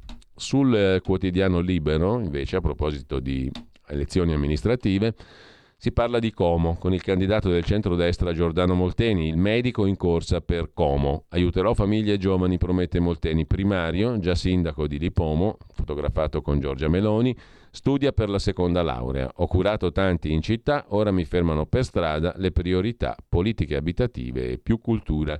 Destinerò parte dell'avanzo di bilancio alle politiche sulla casa. Como va valorizzata, dice Giordano Molteni, 69 anni, medico, candidato per il centrodestra a Como. Da Como a Roma, qui a venire si occupa di rifiuti, non è cambiato nulla, Roma rischia di nuovo l'emergenza, chiude 10 giorni il TMB di Aprilia, andranno smaltite 1500 tonnellate, il sindaco Gualtieri dice è una priorità, ma le opposizioni vanno all'attacco. L'impianto in provincia di Latina deve andare in manutenzione, da ieri al lavoro una cabina di regia fra comune e l'azienda dei rifiuti, la AMA, ipotesi di accordo con la Emiliana Hera e la SAF di Frosinone, insomma a Roma è di nuovo emergenza rifiuti. In Lombardia invece nasce l'agenzia regionale per combattere le pandemie, ne dà conto ancora a venire, prima la rassicurazione sulla diffusione del vaiolo delle scimmie, situazione sotto controllo, e poi l'annuncio. A Milano nasce la prima agenzia antipandemie d'Italia. La vicepresidente della Lombardia, assessore al welfare Letizia Moratti, ha presentato ieri la nuova struttura sanitaria che troverà spazio nel capoluogo lombardo all'ospedale Sacco. La regione ha messo 85 milioni di euro. L'Agenzia Prevenzione e Controllo Malattie Infettive rientra all'interno degli obiettivi fissati dalla riforma della sanità voluta dalla stessa Moratti ed entrata in vigore a inizio anno. E a proposito di salute, Andrea Crisanti, microbiologo, è intervistato oggi dal Fatto Quotidiano è presto per allarmarsi sulla variante portoghese, per l'autunno occorre rivaccinarsi tutti. Oggi il SARS-CoV-2 circola molto, questo darà più anticorpi alle persone. Fino all'inverno prevede il professor Crisanti. Per quanto concerne invece mh, i commenti sulla politica interna, vi segnalo a pagina 2 di Italia Oggi il pezzo di Carlo Valentini sulla questione salariale, la decrescita felice e i salari più bassi. Non è uno slogan, ma una politica che provoca risultati rovinosi.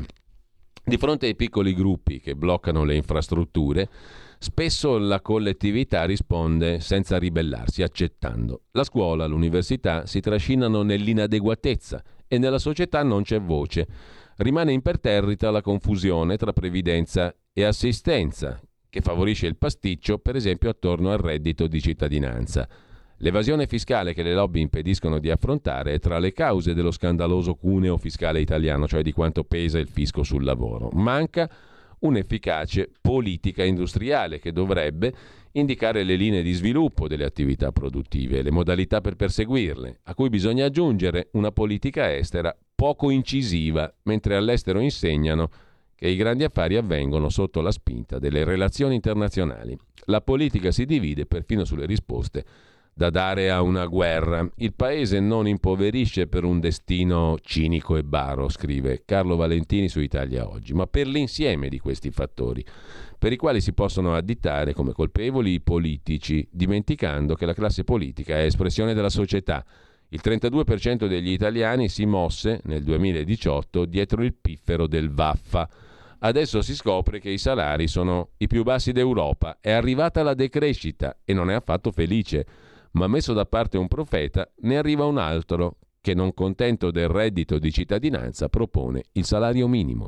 Chi ha bisogno va aiutato, conclude Valentini, ma senza crescita i soldi pubblici sono destinati a finire. Lo sviluppo non si costruisce con buone intenzioni, né con i turisti stranieri che affollano talora le città d'arte.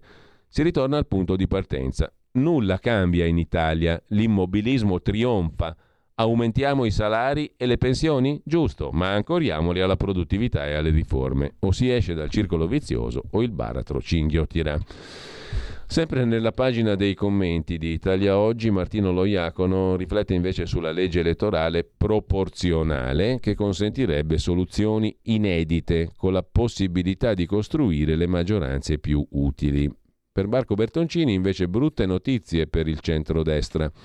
Le Camere hanno paralizzato l'attività per un migliaio di amministrazioni che vanno al voto. I parlamentari in carica si vedono di rado in Roma pur se non tutti sono impegnati in appuntamenti locali. In compenso crescono le attese, con previsioni che possiamo sintetizzare in due direzioni. I referendum arrancano fra gli stessi propugnatori, pochi credono nel raggiungimento del 50% di votanti. Un certo stupore hanno segnato espressioni speranzose espresse in un'intervista al giornale da un referendista storico come Giovanni Guzzetta. Sulle amministrative si spazia invece dalle speranze del PD espresse molto più sui ballottaggi che sui primi turni, ai timori del centrodestra. Queste preoccupazioni del centrodestra partono dalla consapevolezza della maggioranza quasi assoluta individuata dai sondaggi per incontrare tanto le difficoltà unitarie, in 5 capoluoghi su 21 manca la compattezza del centrodestra, quanto le incertezze sul seguito territoriale e la partenza favorevole nei precedenti appuntamenti ai seggi. Un solo esempio chiarisce molto. Il recente passato aveva assegnato 18 capoluoghi al centrodestra. Ieri il giornale di Berlusconi dice che il centrodestra punta a sette città. A destra si è convinti che occorre sperare nel primo turno, nella convinzione che nei ballottaggi gli aiuti siano molto più scarsi rispetto al centrosinistra in grado di risucchiare fra civici e centro. Così sulle amministrative. Intanto sul tempo di Roma eh, notizia parlamentare, sala deserta, zero domande, un'audizione farsa per il ministro Giorgetti, seduta flop per il ministro in commissione bilancio sul decreto aiuti.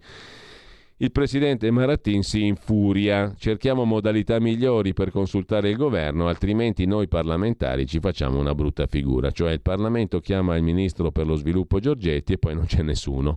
Che bella figura di palta. Di nuovo tornando invece a Italia Oggi vi segnalo l'articolo di Michele Magno sul salario minimo. Da quando il cancelliere tedesco Scholz ha annunciato l'aumento del salario minimo in Germania a 12 euro lordi orari, tutti pazzi per il salario minimo. Ma l'idea stessa del salario minimo legale è avversata dai sindacati italiani che temono di essere svuotati di ogni potere negoziale. In verità quest'idea non avrebbe senso se fosse in vigore l'articolo 39 della Costituzione, che conferisce rango di legge agli accordi sottoscritti dalle parti sociali in rappresentanza della maggioranza degli iscritti. Le tre grandi confederazioni, soprattutto la CISL, in passato si sono sempre opposte all'attuazione dell'articolo 39, hanno preferito affidarsi alla prassi giurisprudenziale che ha funzionato in regime di monopolio della contrattazione. Oggi le cose sono cambiate. Due terzi dei quasi 900 contratti nazionali sono pirata, cioè stipulati da organizzazioni non rappresentative, con livelli retributivi largamente inferiori a quelli dei settori di riferimento. Una realtà a cui si aggiunge il lavoro sommerso in agricoltura, edilizia e servizi alla persona. Il salario minimo può essere utile per contrastare il fenomeno dei poveri che lavorano, i working poor, coloro che lavorano ma stanno ai confini della povertà. Per funzionare Deve essere però ben calibrato. Se troppo alto, conclude Michele Magno, risulterebbe una forzatura per le aree più deboli. Se troppo basso, sarebbe inefficace nelle aree più forti. Quando se ne discusse, nel Jobs Act, si fece riferimento a una soglia oraria pari circa alla metà del salario mediano delle imprese italiane. Mi pare questo il criterio se si vuole rendere la proposta credibile. Nel frattempo, sottolinea l'agenzia Agi, col blocco della cessione dei crediti per il super bonus, Sono a rischio 33.000 imprese. È allarme della Confederazione degli Artigiani che stima che i crediti fiscali delle imprese che hanno riconosciuto lo sconto in fattura non monetizzati attraverso una cessione ammontano a quasi 2,6 miliardi di euro. 33.000 imprese artigiane sono a rischio fallimento e perdita di 150.000 posti di lavoro nella filiera delle costruzioni a causa del blocco della cessione dei crediti legati al bonus edilizio. È l'allarme che lancia la CNA sulla base dei risultati di un'indagine presso 2.000 imprese. E sul super bonus c'è da segnalare anche un articolo sul sussidiario.net, caos super bonus 110%, imprese senza liquidità, cantieri bloccati, il blocco degli sconti legati alla cessione del credito sul 110% sta creando serissimi problemi alle aziende delle costruzioni. Un altro tema si affaccia invece sulle pagine del quotidiano nazionale, è il tema dell'auto elettrica. Lo vediamo peraltro dopo una prima pausa musicale, così tiriamo un po' il fiato, stamattina è stata un po' troppo incalzante la segna stampa quindi andiamo ad ascoltare il primo brano musicale di oggi che ci porta eh, alla data odierna, 7 giugno, quando due giganti della musica americana, Bob Dylan e Johnny Cash, il 7 giugno del 1969 cantarono insieme al Grand Ole Opry versione televisiva. Il Grand Ole Opry è un programma radiofonico che ha una propagine televisiva settimanale di musica country e concerti trasmesso dal vivo dalla radio WSM di Nashville, Tennessee, ogni venerdì, ogni sabato sera, da marzo a dicembre, anche il martedì, è il più vecchio programma che va in onda ininterrottamente mh, mm, sulla radio degli Stati Uniti dal 5 ottobre del 1925. Nel 69, il 7 giugno, Bob Dylan e Johnny Cash cantarono insieme. Qui ascoltiamo Girl from the North Country.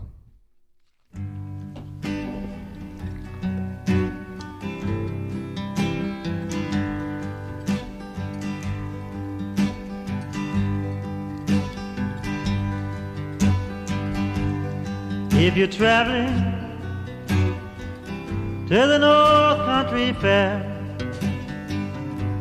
where the winds hit heavy on the borderline. Remember me to one who lives there, for she once was a true love of mine. See for me that her hair's hanging down it curls and falls all down her breast. See for me that her hair's hanging down. That's the way I remember her best. If you go when the snowflakes fall, when the rivers freeze and summer ends. Please see for me if she's wearing a coat so warm to keep her from the howling If you're traveling in the North Country Fair, where the winds hit heavy on the borderline, please say hello to one who lives there. For she was true Abbandoniamo Bob Dylan e Johnny Cash, 7 giugno 1969 e torniamo al tema dell'auto elettrica. C'è una paginata di domande e risposte sul quotidiano nazionale. Ricarica, autonomia, manutenzione, pregi e difetti dell'auto elettrica, dai tempi per il rifornimento allo smaltimento della batteria.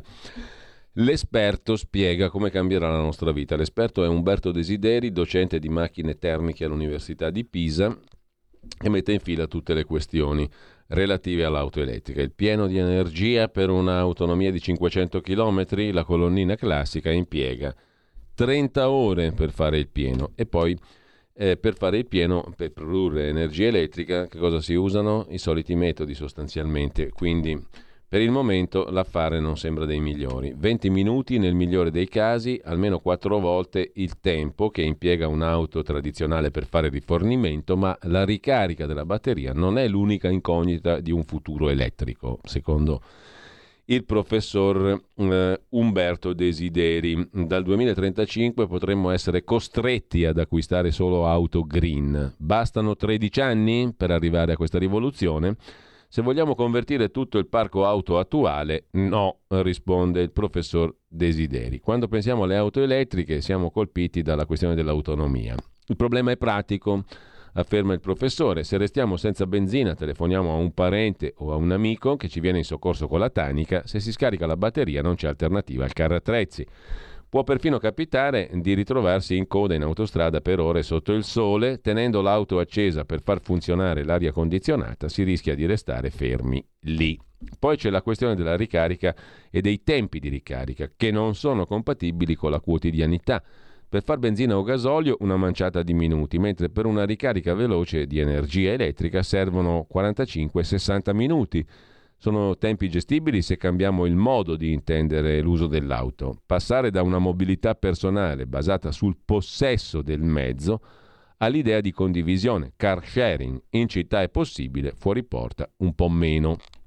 Molte delle colonnine sono tipo a 3 kWh, significa ricariche lente si possono potenziare, esistono colonnine ad alta potenza, ma sono incompatibili con le fonti rinnovabili adatte a potenze ridotte, cioè bisogna utilizzare pur sempre gli inquinanti, carbone e eh, petrolio e gas. Con una potenza da 3 kWh quanto tempo occorre per la ricarica? Prendiamo il caso di un'auto capacità 100 kWh che si traducono in 500 km di autonomia. Con una colonnina da 3 kWh servono 30 ore di ricarica. Questo tanto per partire. mentre a proposito di benessere e di qualità della vita, il benessere delle città italiane, Aosta, Piacenza e Cagliari al top. È la classifica del Sole 24 Ore, premiate le città per gli indici legati a bambini, giovani e anziani. È la rivincita delle piccole e medie città sulle metropoli, l'importanza dei servizi diffusi sul territorio per garantire benessere ai cittadini sono alcuni dei trend che emergono dall'indagine sulle migliori province in termini di qualità della vita per bambini, giovani e anziani realizzata dal Sole 24 ore basata su 12 parametri statistici. Sul podio delle migliori province Aosta per i più piccoli, Piacenza per i giovani, Cagliari per gli anziani. Cagliari, miglior città in Italia per gli anziani, al centro anche di un articolo dell'Agi, nella classifica pubblicata sul Sole 24 Ore, il capoluogo sardo è leader per speranza di vita a 65 anni. A 65 anni hai speranza di vita per altri 22 è tra i tre territori top del dossier sulla qualità della vita, in questo caso per gli anziani. Cagliari è prima per numero di medici specialisti, per numero di pediatri ogni mille residenti, fascia 0-14 anni, è seconda per infermieri e ottava per spesa pubblica in assistenza domiciliare. Nel frattempo, a proposito di assistenza, è stata concessa la legge Bacchelli allo scrittore Aldo Nove, nato nel 67, colpito da malattia. Oltre a lui, l'assegno straordinario vitalizio va a un cuoco e pasticcere, Silvano Orlandi, e alla cantante lirica Emico Cubota. Orlandi è abbastanza anziano, ha 83 anni e Miko Kubota è nata a Tokyo. Dal 67 ha studiato in Europa. Mentre mm, Beppe Grillo ha, fatto, mm, ha attratto l'attenzione di qualcuno perché sul suo sito ha parlato sul suo blog di locuste e vermi come ottimo cibo per i bambini delle elementari. Dovremmo intervistare il professor Latrippa su questo argomento. Intanto ci sono circa 2000 specie di insetti commestibili in tutto il mondo, molti dei quali ricchi di proteine, come larve di mosca, vermi della farina, grilli e locuste. Nel Regno Unito sono cominciati i primi test. Il titolo parla di grilli, larve e locuste ai bambini delle elementari, Ma a parte il gioco di parole col titolare del blog, Beppe Grillo, non si tratta di una storiaccia di cronaca. La prima parte del titolo chiarisce che è di alimentazione sostenibile che parla il post sul blog di Beppe Grillo, che ricorda che ci sono circa 2000 specie di insetti commestibili in tutto il mondo. Su Start Magazine invece ne trovate però ampi eh, commenti dappertutto, la performance dei Giletti da Mosca. È andato a Mosca per collegarsi via Skype con la portavoce del Ministero degli Esteri a Mosca. Una roba fantastica e con Cacciari in Calabria. Comunque, al di là di quello, poi c'aveva i due di fianco mm, nel, sal- nel, salottino moscovita dopo aver preso freddo ed essere mancato. Non solo Giletti, i giornalisti in tv vanno solo a caccia di audience e soldi, scrive Sergio Pizzolante su Start Magazine, startmag.it. È andato a Mosca a fare la figura del cretino, scrive Pizzolante. I talk come suk arabi, pataccare, cretni significa cretino in russo. Giletti è andato a Mosca a fare la figura del cretni. È stato un confronto fra la gigante e il bambino. Maria Sakharova, portavoce di Lavrov, la gigante, ha sbeffeggiato il bambino Giletti. Gli ha dato il bambino lei a lui nel corso del collegamento. E il gilettismo, che corrisponde più o meno al gruberismo, al florismo, al travaglismo, al palombellismo, stanno fra il cretinismo e il cinismo mediatico, scrive Sergio Pizzolante su Start Mag più o meno cretini, più o meno cinici. La Sakharova ha detto che i paesi europei non hanno alcuna autorità morale per confrontarsi con la Russia, che l'Europa non esiste politicamente, che siamo tutti succubi degli americani, che il loro nemico è la collettività occidentale, che la guerra in Ucraina l'hanno iniziata gli ucraini otto anni fa, che i russi sono portatori di aiuti e solidarietà in Ucraina, Siria, Libia e Mali. Gli occidentali hanno attaccato la Russia e non rispettano gli accordi. La propaganda peggiore e più falsa e più perfida e più cinica che i talk italiani portano in scena ogni giorno. Giletti le dava ragione su tutto. Lei lo frustava, lui acconsentiva. Sei un bambino, ragioni come un bambino, dice lei. Non capisci, non capisci. E lui le dava ragione su tutto. Non capiva, non capiva. Però adesso smettetela di fare la guerra, diceva Giletti. Le do ragione sul passato, ma adesso accontentatevi del Donbass, dai? La distruzione delle città, le morti, dai? Sì, noi siamo colpevoli, molto colpevoli, moltissimo noi occidentali, ma dai, la guerra no, dai, implorava Giletti. E lei, la Zakharova, gli rideva in faccia: Sei un bambino, non capisci. Cazzotti in faccia ovunque, colpi di scudiscio ovunque. È sembrato proprio un cretino. Così sul Start Magazine la recensione della performance di domenica di Giletti, mentre sul Corriere della Sera, per eh, la categoria dei tipi italiani, c'è l'intervista di Massimo Sideri a Cristian Greco. Chi è? Nato nel 75 ad Arzignano, Vicenza, è divenuto direttore del Museo Egizio di Torino, il più antico al mondo, nel 2014, a 38 anni. Ha guidato il progetto di rinnovo dell'allestimento del percorso espositivo, trasformando l'Egizio da antiquario a moderno museo. Ho fatto il portiere di notte, mi pagarono il primo lavoro come egittologo a 34 anni. Il futuro è il metaverso, dice il direttore del Museo Egizio di Torino. C'è un'altra intervista interessante invece sul Corriere della Sera. Andrea Galli parla con un vecchio re della malavita milanese, delle notti, dei VIP e compagnia cantante, Lello Liguori, qui in una foto vicino a uno dei suoi locali più amati, lo Studio 54 di Milano. Io all'ospizio, sì, ho 11 figli, ma non li disturbo, so i segreti di tutti. Come dichiarato in commissione parlamentare, Lello Liguori ricevette da Bettino Craxi l'incarico di sondare gli ambienti del terrorismo alla ricerca di un canale informativo ai tempi del rapimento di Aldo Moro. Andò in carcere a Cuneo per parlare con i brigatisti. Pugliese ha compiuto domenica 87 anni, ha gestito importanti locali d'Italia. Un po' mi annoio, per fortuna non sono in camera da solo, con me c'è un colonnello della Marina di Taranto, ma quello dorme sempre. Lui invece non dorme mai, lui è Lello Liguori, l'unico assoluto re delle notti, definizione a cui non servono aggiunte. Guidò il mitico Covo di Nord-Est di Santa Margherita, dove si esibirono i più grandi, da Sinatra a Stevie Wonder, da Chet Baker a Mina. A Milano gestì in contemporanea 11 locali e se ne capisce che dovendo star dietro a tutti e dovendo correre attraverso la città mi concedevo 5 minuti di riposo in piedi, come i cavalli. Adesso siamo sempre a Milano, domenica, AFA amazzonica, periferia, una di quelle malate croniche fra degrado e abbandono, l'ospizio che stona col contorno ordinato pulito com'è. Liguori compie 87 anni. Elegante, magro, bel portamento, scrive il Corriere della Sera. Avevamo chiamato in mattinata domandando se si potesse incontrarlo. Nel pretendere da noi l'orario esatto, per ragioni Covid, dalla reception dell'ospizio avevano risposto di no. Interrogativo, eh, seconda domanda, interrogativo fisiologico, non è che avrà altre visite e disturbiamo? Nessuno in agenda. Liguori arriva da quattro matrimoni, undici figli. Eh, dove sono tutti e tutte? In settimana delle figlie mi hanno portato una torta di cioccolato. Non mi piace campare in sto posto, i figli insistono, vorrebbero che andassi a stare da loro, ma non mi va di pesare, di trasformarli in badanti. Tanto prima o poi, sicuro, me ne vado, ho il mio appartamento in piazzale Baracca, mi rifugierò là. Con la mia attuale fidanzata, 40 anni, brasiliana. Qualcuno dice che ho avuto mille relazioni, sbagliato, sono state 100. Ho praticamente fatto qualsiasi azione si possa fare in un'esistenza. Dopodiché, di Beppe Grillo, che Liguori lanciò e del quale non condivide l'esperienza politica, non vuole parlare.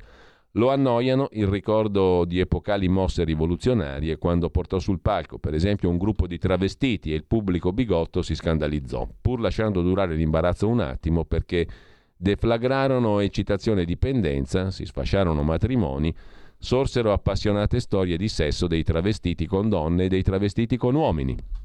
Annoiano Liguori anche le curiosità sulle sue relazioni, la mala milanese che gioco forza frequentò i suoi locali, Turatello, um, um, è retorico discutere delle sue malefatte, era uno intelligente e altro non c'è da aggiungere. L'intelligenza è il massimo dono, dice Liguori, se ce l'hai il resto viene di conseguenza o può anche non venire.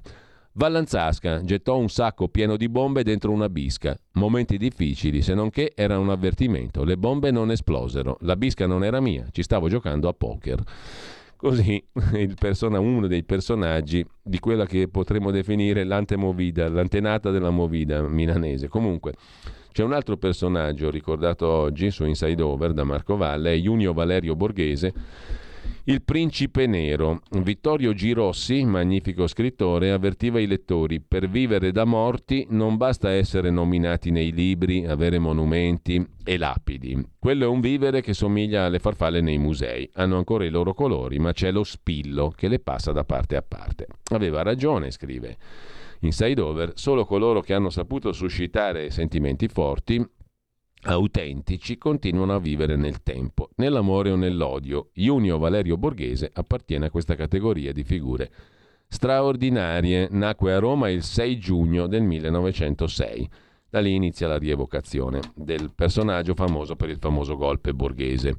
Vi segnalo anche, peraltro, una bella recensione di un libro di una persona che Conoscete bene, ascoltatori e ascoltatrici, Carla De Bernardi, nata ad Alessandria d'Egitto, ha trascorso l'infanzia a Parigi, scrittrice e fotografa, vive a Milano dal 63, fondatore, fondatrice e presidente dell'Associazione Amici del Monumentale di Milano.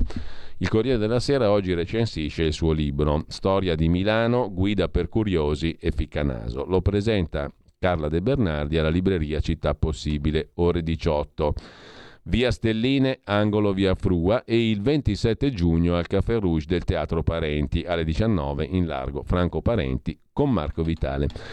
Quindi un libro di storia, storia della città, storia di Milano, guida per curiosi e ficcanaso, recensito con la prefazione di Gian Giacomo Schiavi, recensito oggi sul Corriere della Sera. Con questo lasciamo eh, le anticipazioni lunghissime, straordinariamente lunghe. Cosa ci rimane da fare adesso? Dare un'occhiatina così en passant alle prime pagine dei quotidiani di oggi, ma proprio velocissimamente, visto che abbiamo già visto gli articoli principali, poi ci ascoltiamo un po' di musica, andiamo in qui Parlamento e riprendiamo in mano i diari di Falcone per l'ultima puntata che vi dedichiamo. Intanto, dicevo, andiamo ad ascoltare, andiamo a dare un'occhiata, chiedo scusa anche poi ascoltiamo il pezzo musicale dopo, andiamo a vedere le prime pagine a volo rapidissimo dei quotidiani di oggi, partendo come al solito dal nostro Corriere della Sera. Adesso tra pochissimo lo vediamo, il Corriere della Sera che apre la sua prima pagina di stamani, un attimo solo, con il titolo principale dedicato alla tensione fra Roma e Mosca, eh, convocato l'ambasciatore russo Razov. Il ministro degli esteri russo Lavrov promette di colpire i centri del potere a Kiev. Mossa di Draghi per fermare le accuse contro l'Italia e il Copasir che chiede indagini sui social filorussi. L'Europa fissa il salario minimo ma non sarà obbligatorio e poi le molestie e le urla, nessuno ha aiutato mia figlia sul treno. L'intervista al papà di una ragazza molestata sul treno Garda Milano, l'abbiamo letta prima. A Milano si apre la settimana del salone, due supplementi in regalo. Il design nel segno della ripartenza. E poi Massimo Gramellini che ricorda, va detto stavolta senza alcuna ironia, con grande affetto e in maniera molto elegante Gianni Clerici. Eh, il grandissimo giornalista e, e soprattutto esperto di tennis che è morto, Comasco che è morto ieri a 91 anni. Dal Corriere della Sera passiamo a vedere anche la prima pagina di Repubblica Andiamo proprio al volo. La prima pagina di Repubblica che mm, si apre con il salario minimo per tutti, la direttiva europea che fissa i criteri per il calcolo su retribuzioni eque, ma non sarà vincolante. In Italia un lavoratore su tre è sotto la soglia dei 9 euro e quasi il 30% del totale. Intanto cresce lo spread italiano rispetto agli altri paesi. Bruxelles ripropone la scala mobile e insiste sul reddito di cittadinanza, mentre è pronto un corridoio per il grano di Odessa. Gli Stati Uniti accusano la Russia di aver rubato il grano all'Ucraina, chiedono ai paesi africani di non comprarlo. Una richiesta quasi surreale. Russia e Turchia, il patto del grano è il titolo d'apertura anche della stampa di Torino. Dalla stampa passiamo alla verità, voto in mascherina e con l'inganno il ministro Speranza vuole imbavagliare anche i referendum sulla giustizia, senza motivazione sanitaria, rifacendosi al parere del CTS di due anni fa, il ministro Speranza impone l'obbligo di recarsi a votare solo a volto coperto, un modo subdolo per scoraggiare gli elettori, già poco informati dai media sui quesiti, e far fallire così la consultazione. La mascherina per far fallire il voto ai referendum, denunzia Maurizio Belpietro in prima pagina sulla verità. Veline e veleni sui putiniani, il Copa si era smentito il Corriere della Sera e poi il commento di Daniele Capezzone sul salario minimo. Una trappola che piace a PD, Grillini e CGL. Mario Giordano sul Garda debutta un movimento razzista e violento degli africani. Abbiamo sottovalutato quel che è accaduto a Peschiera, non solo gravi molestie sul treno, c'è l'appropriazione del territorio su base etnica da parte di giovani radunati allo scopo. Alessandro Ricco, sempre sulla verità, se lo stupratore è nero, la femminista è para, si arrampicano sugli specchi le ultrafemministe, le stesse che poche settimane fa volevano spennare gli alpini, oggi non sanno che dire sul branco di africani che ha seminato il terrore a Peschiera del Garda. Fabio Amendolara sugli stranieri in regola boicottati dal Viminale il sito del Ministero dell'Interno va in tilt, saltano le assunzioni di 70.000 braccianti nei campi per la raccolta estiva. È fallito ancora prima di iniziare il piano sui flussi migratori strombazzato dalla Ministra dell'Interno Lamorgese. In primo piano anche Claudio Antonelli sulla verità. Le aziende italiane può costare fino a 6,7 miliardi, sono le simulazioni sul reddito, sul salario minimo.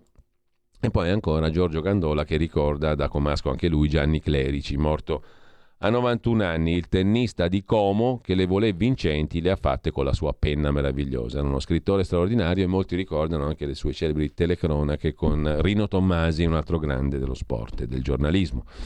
Infine, Carlo Melato, l'opera sfregiata dalla nuova Inquisizione. Libretti stravolti dal politicamente corretto, come alla Scala, carriere stroncate dal MeToo e dalla russofobia, orchestre e orchestrali selezionati per etnia e genere e non per il talento, secondo il critico e direttore d'orchestra Francesco Maria Colombo, siamo nel secolo buio dell'opera. Così sulla verità. Su Libero il caso Giletti, siamo liberi di non essere comunisti, scrive. Alessandro Sallusti, con gli agenti di Putin non si applica la par condicio, chi li ascolta perde tempo. Questo giornale si chiama Libero, nel suo nome scelto da Feltri e rinchiuso il DNA, liberi anche di sbagliare, a volte di spararle grosse, Abbiamo però un paletto, la libertà di pensiero presuppone un pensiero, che è cosa diversa dalla propaganda, si difende Alessandro Sallusti. L'altra sera ospite a Non è l'Arena ho detto due, a due o tre di questi signori come la pensavo e poi ho tolto il disturbo. Se ho esagerato nei toni e negli aggettivi è soltanto per mettermi a un livello comprensibile ai miei interlocutori. Ammiro ma non comprendo i colleghi che perdono tempo facendo loro domande sensate. Esercizio inutile, come quello di Giletti dell'altra sera, insomma. Con ciò ci fermiamo un attimo, il qui Parlamento e poi apriamo l'altra rubrica dalle 9.30 alle 10.30, la voce di chi ascolta. Peraltro invece ascolteremo ciò che ci dice un prezioso libro, I diari di Falcone di Edoardo Montolli. Qui Parlamento. Grazie Presidente, onorevoli colleghi. La legge che ci apprestiamo a votare è ispirata a un principio che noi della Lega condividiamo evidentemente, cioè i figli non scontino le colpe dei padri. Avevamo qualche preoccupazione che è stata in parte attenuata dagli emendamenti concordati con la Commissione Giustizia, che ringrazio per la collaborazione. Ecco, su queste cose qui credo che si, debba lasciare, si debbano lasciare da parte le divise e pensare solo al risultato finale che è, a mio avviso, un buon risultato, anche se non è soddisfacente tutte le aspettative. Mi piace ricordare un episodio in cui personalmente mi sono trovato di fronte a questa realtà. Dunque, assistevo un signore che era stato arrestato per spaccio di banconote false e toccava perquisire la casa. Il maresciallo dei carabinieri, avendolo ammanettato, forse diciamo così, non facendo le cose al 100% del, di quello che avrebbe dovuto fare, ma con grande spirito di umanità come sempre, quasi sempre hanno i vecchi marescialli dei carabinieri, mi chiese, avvocato, questo qui ha la moglie con due bambini piccoli, vada dentro, dica alla moglie di uscire senza toccare niente evidentemente, in modo che i bimbi non vedano il padre in manette. Io andai, suonai, chiesi alla signora di, mi qualificai naturalmente, chiesi alla signora di uscire e la signora uscì e quindi evitammo in quel frangente di far vedere a due bambini piccoli il padre in manette.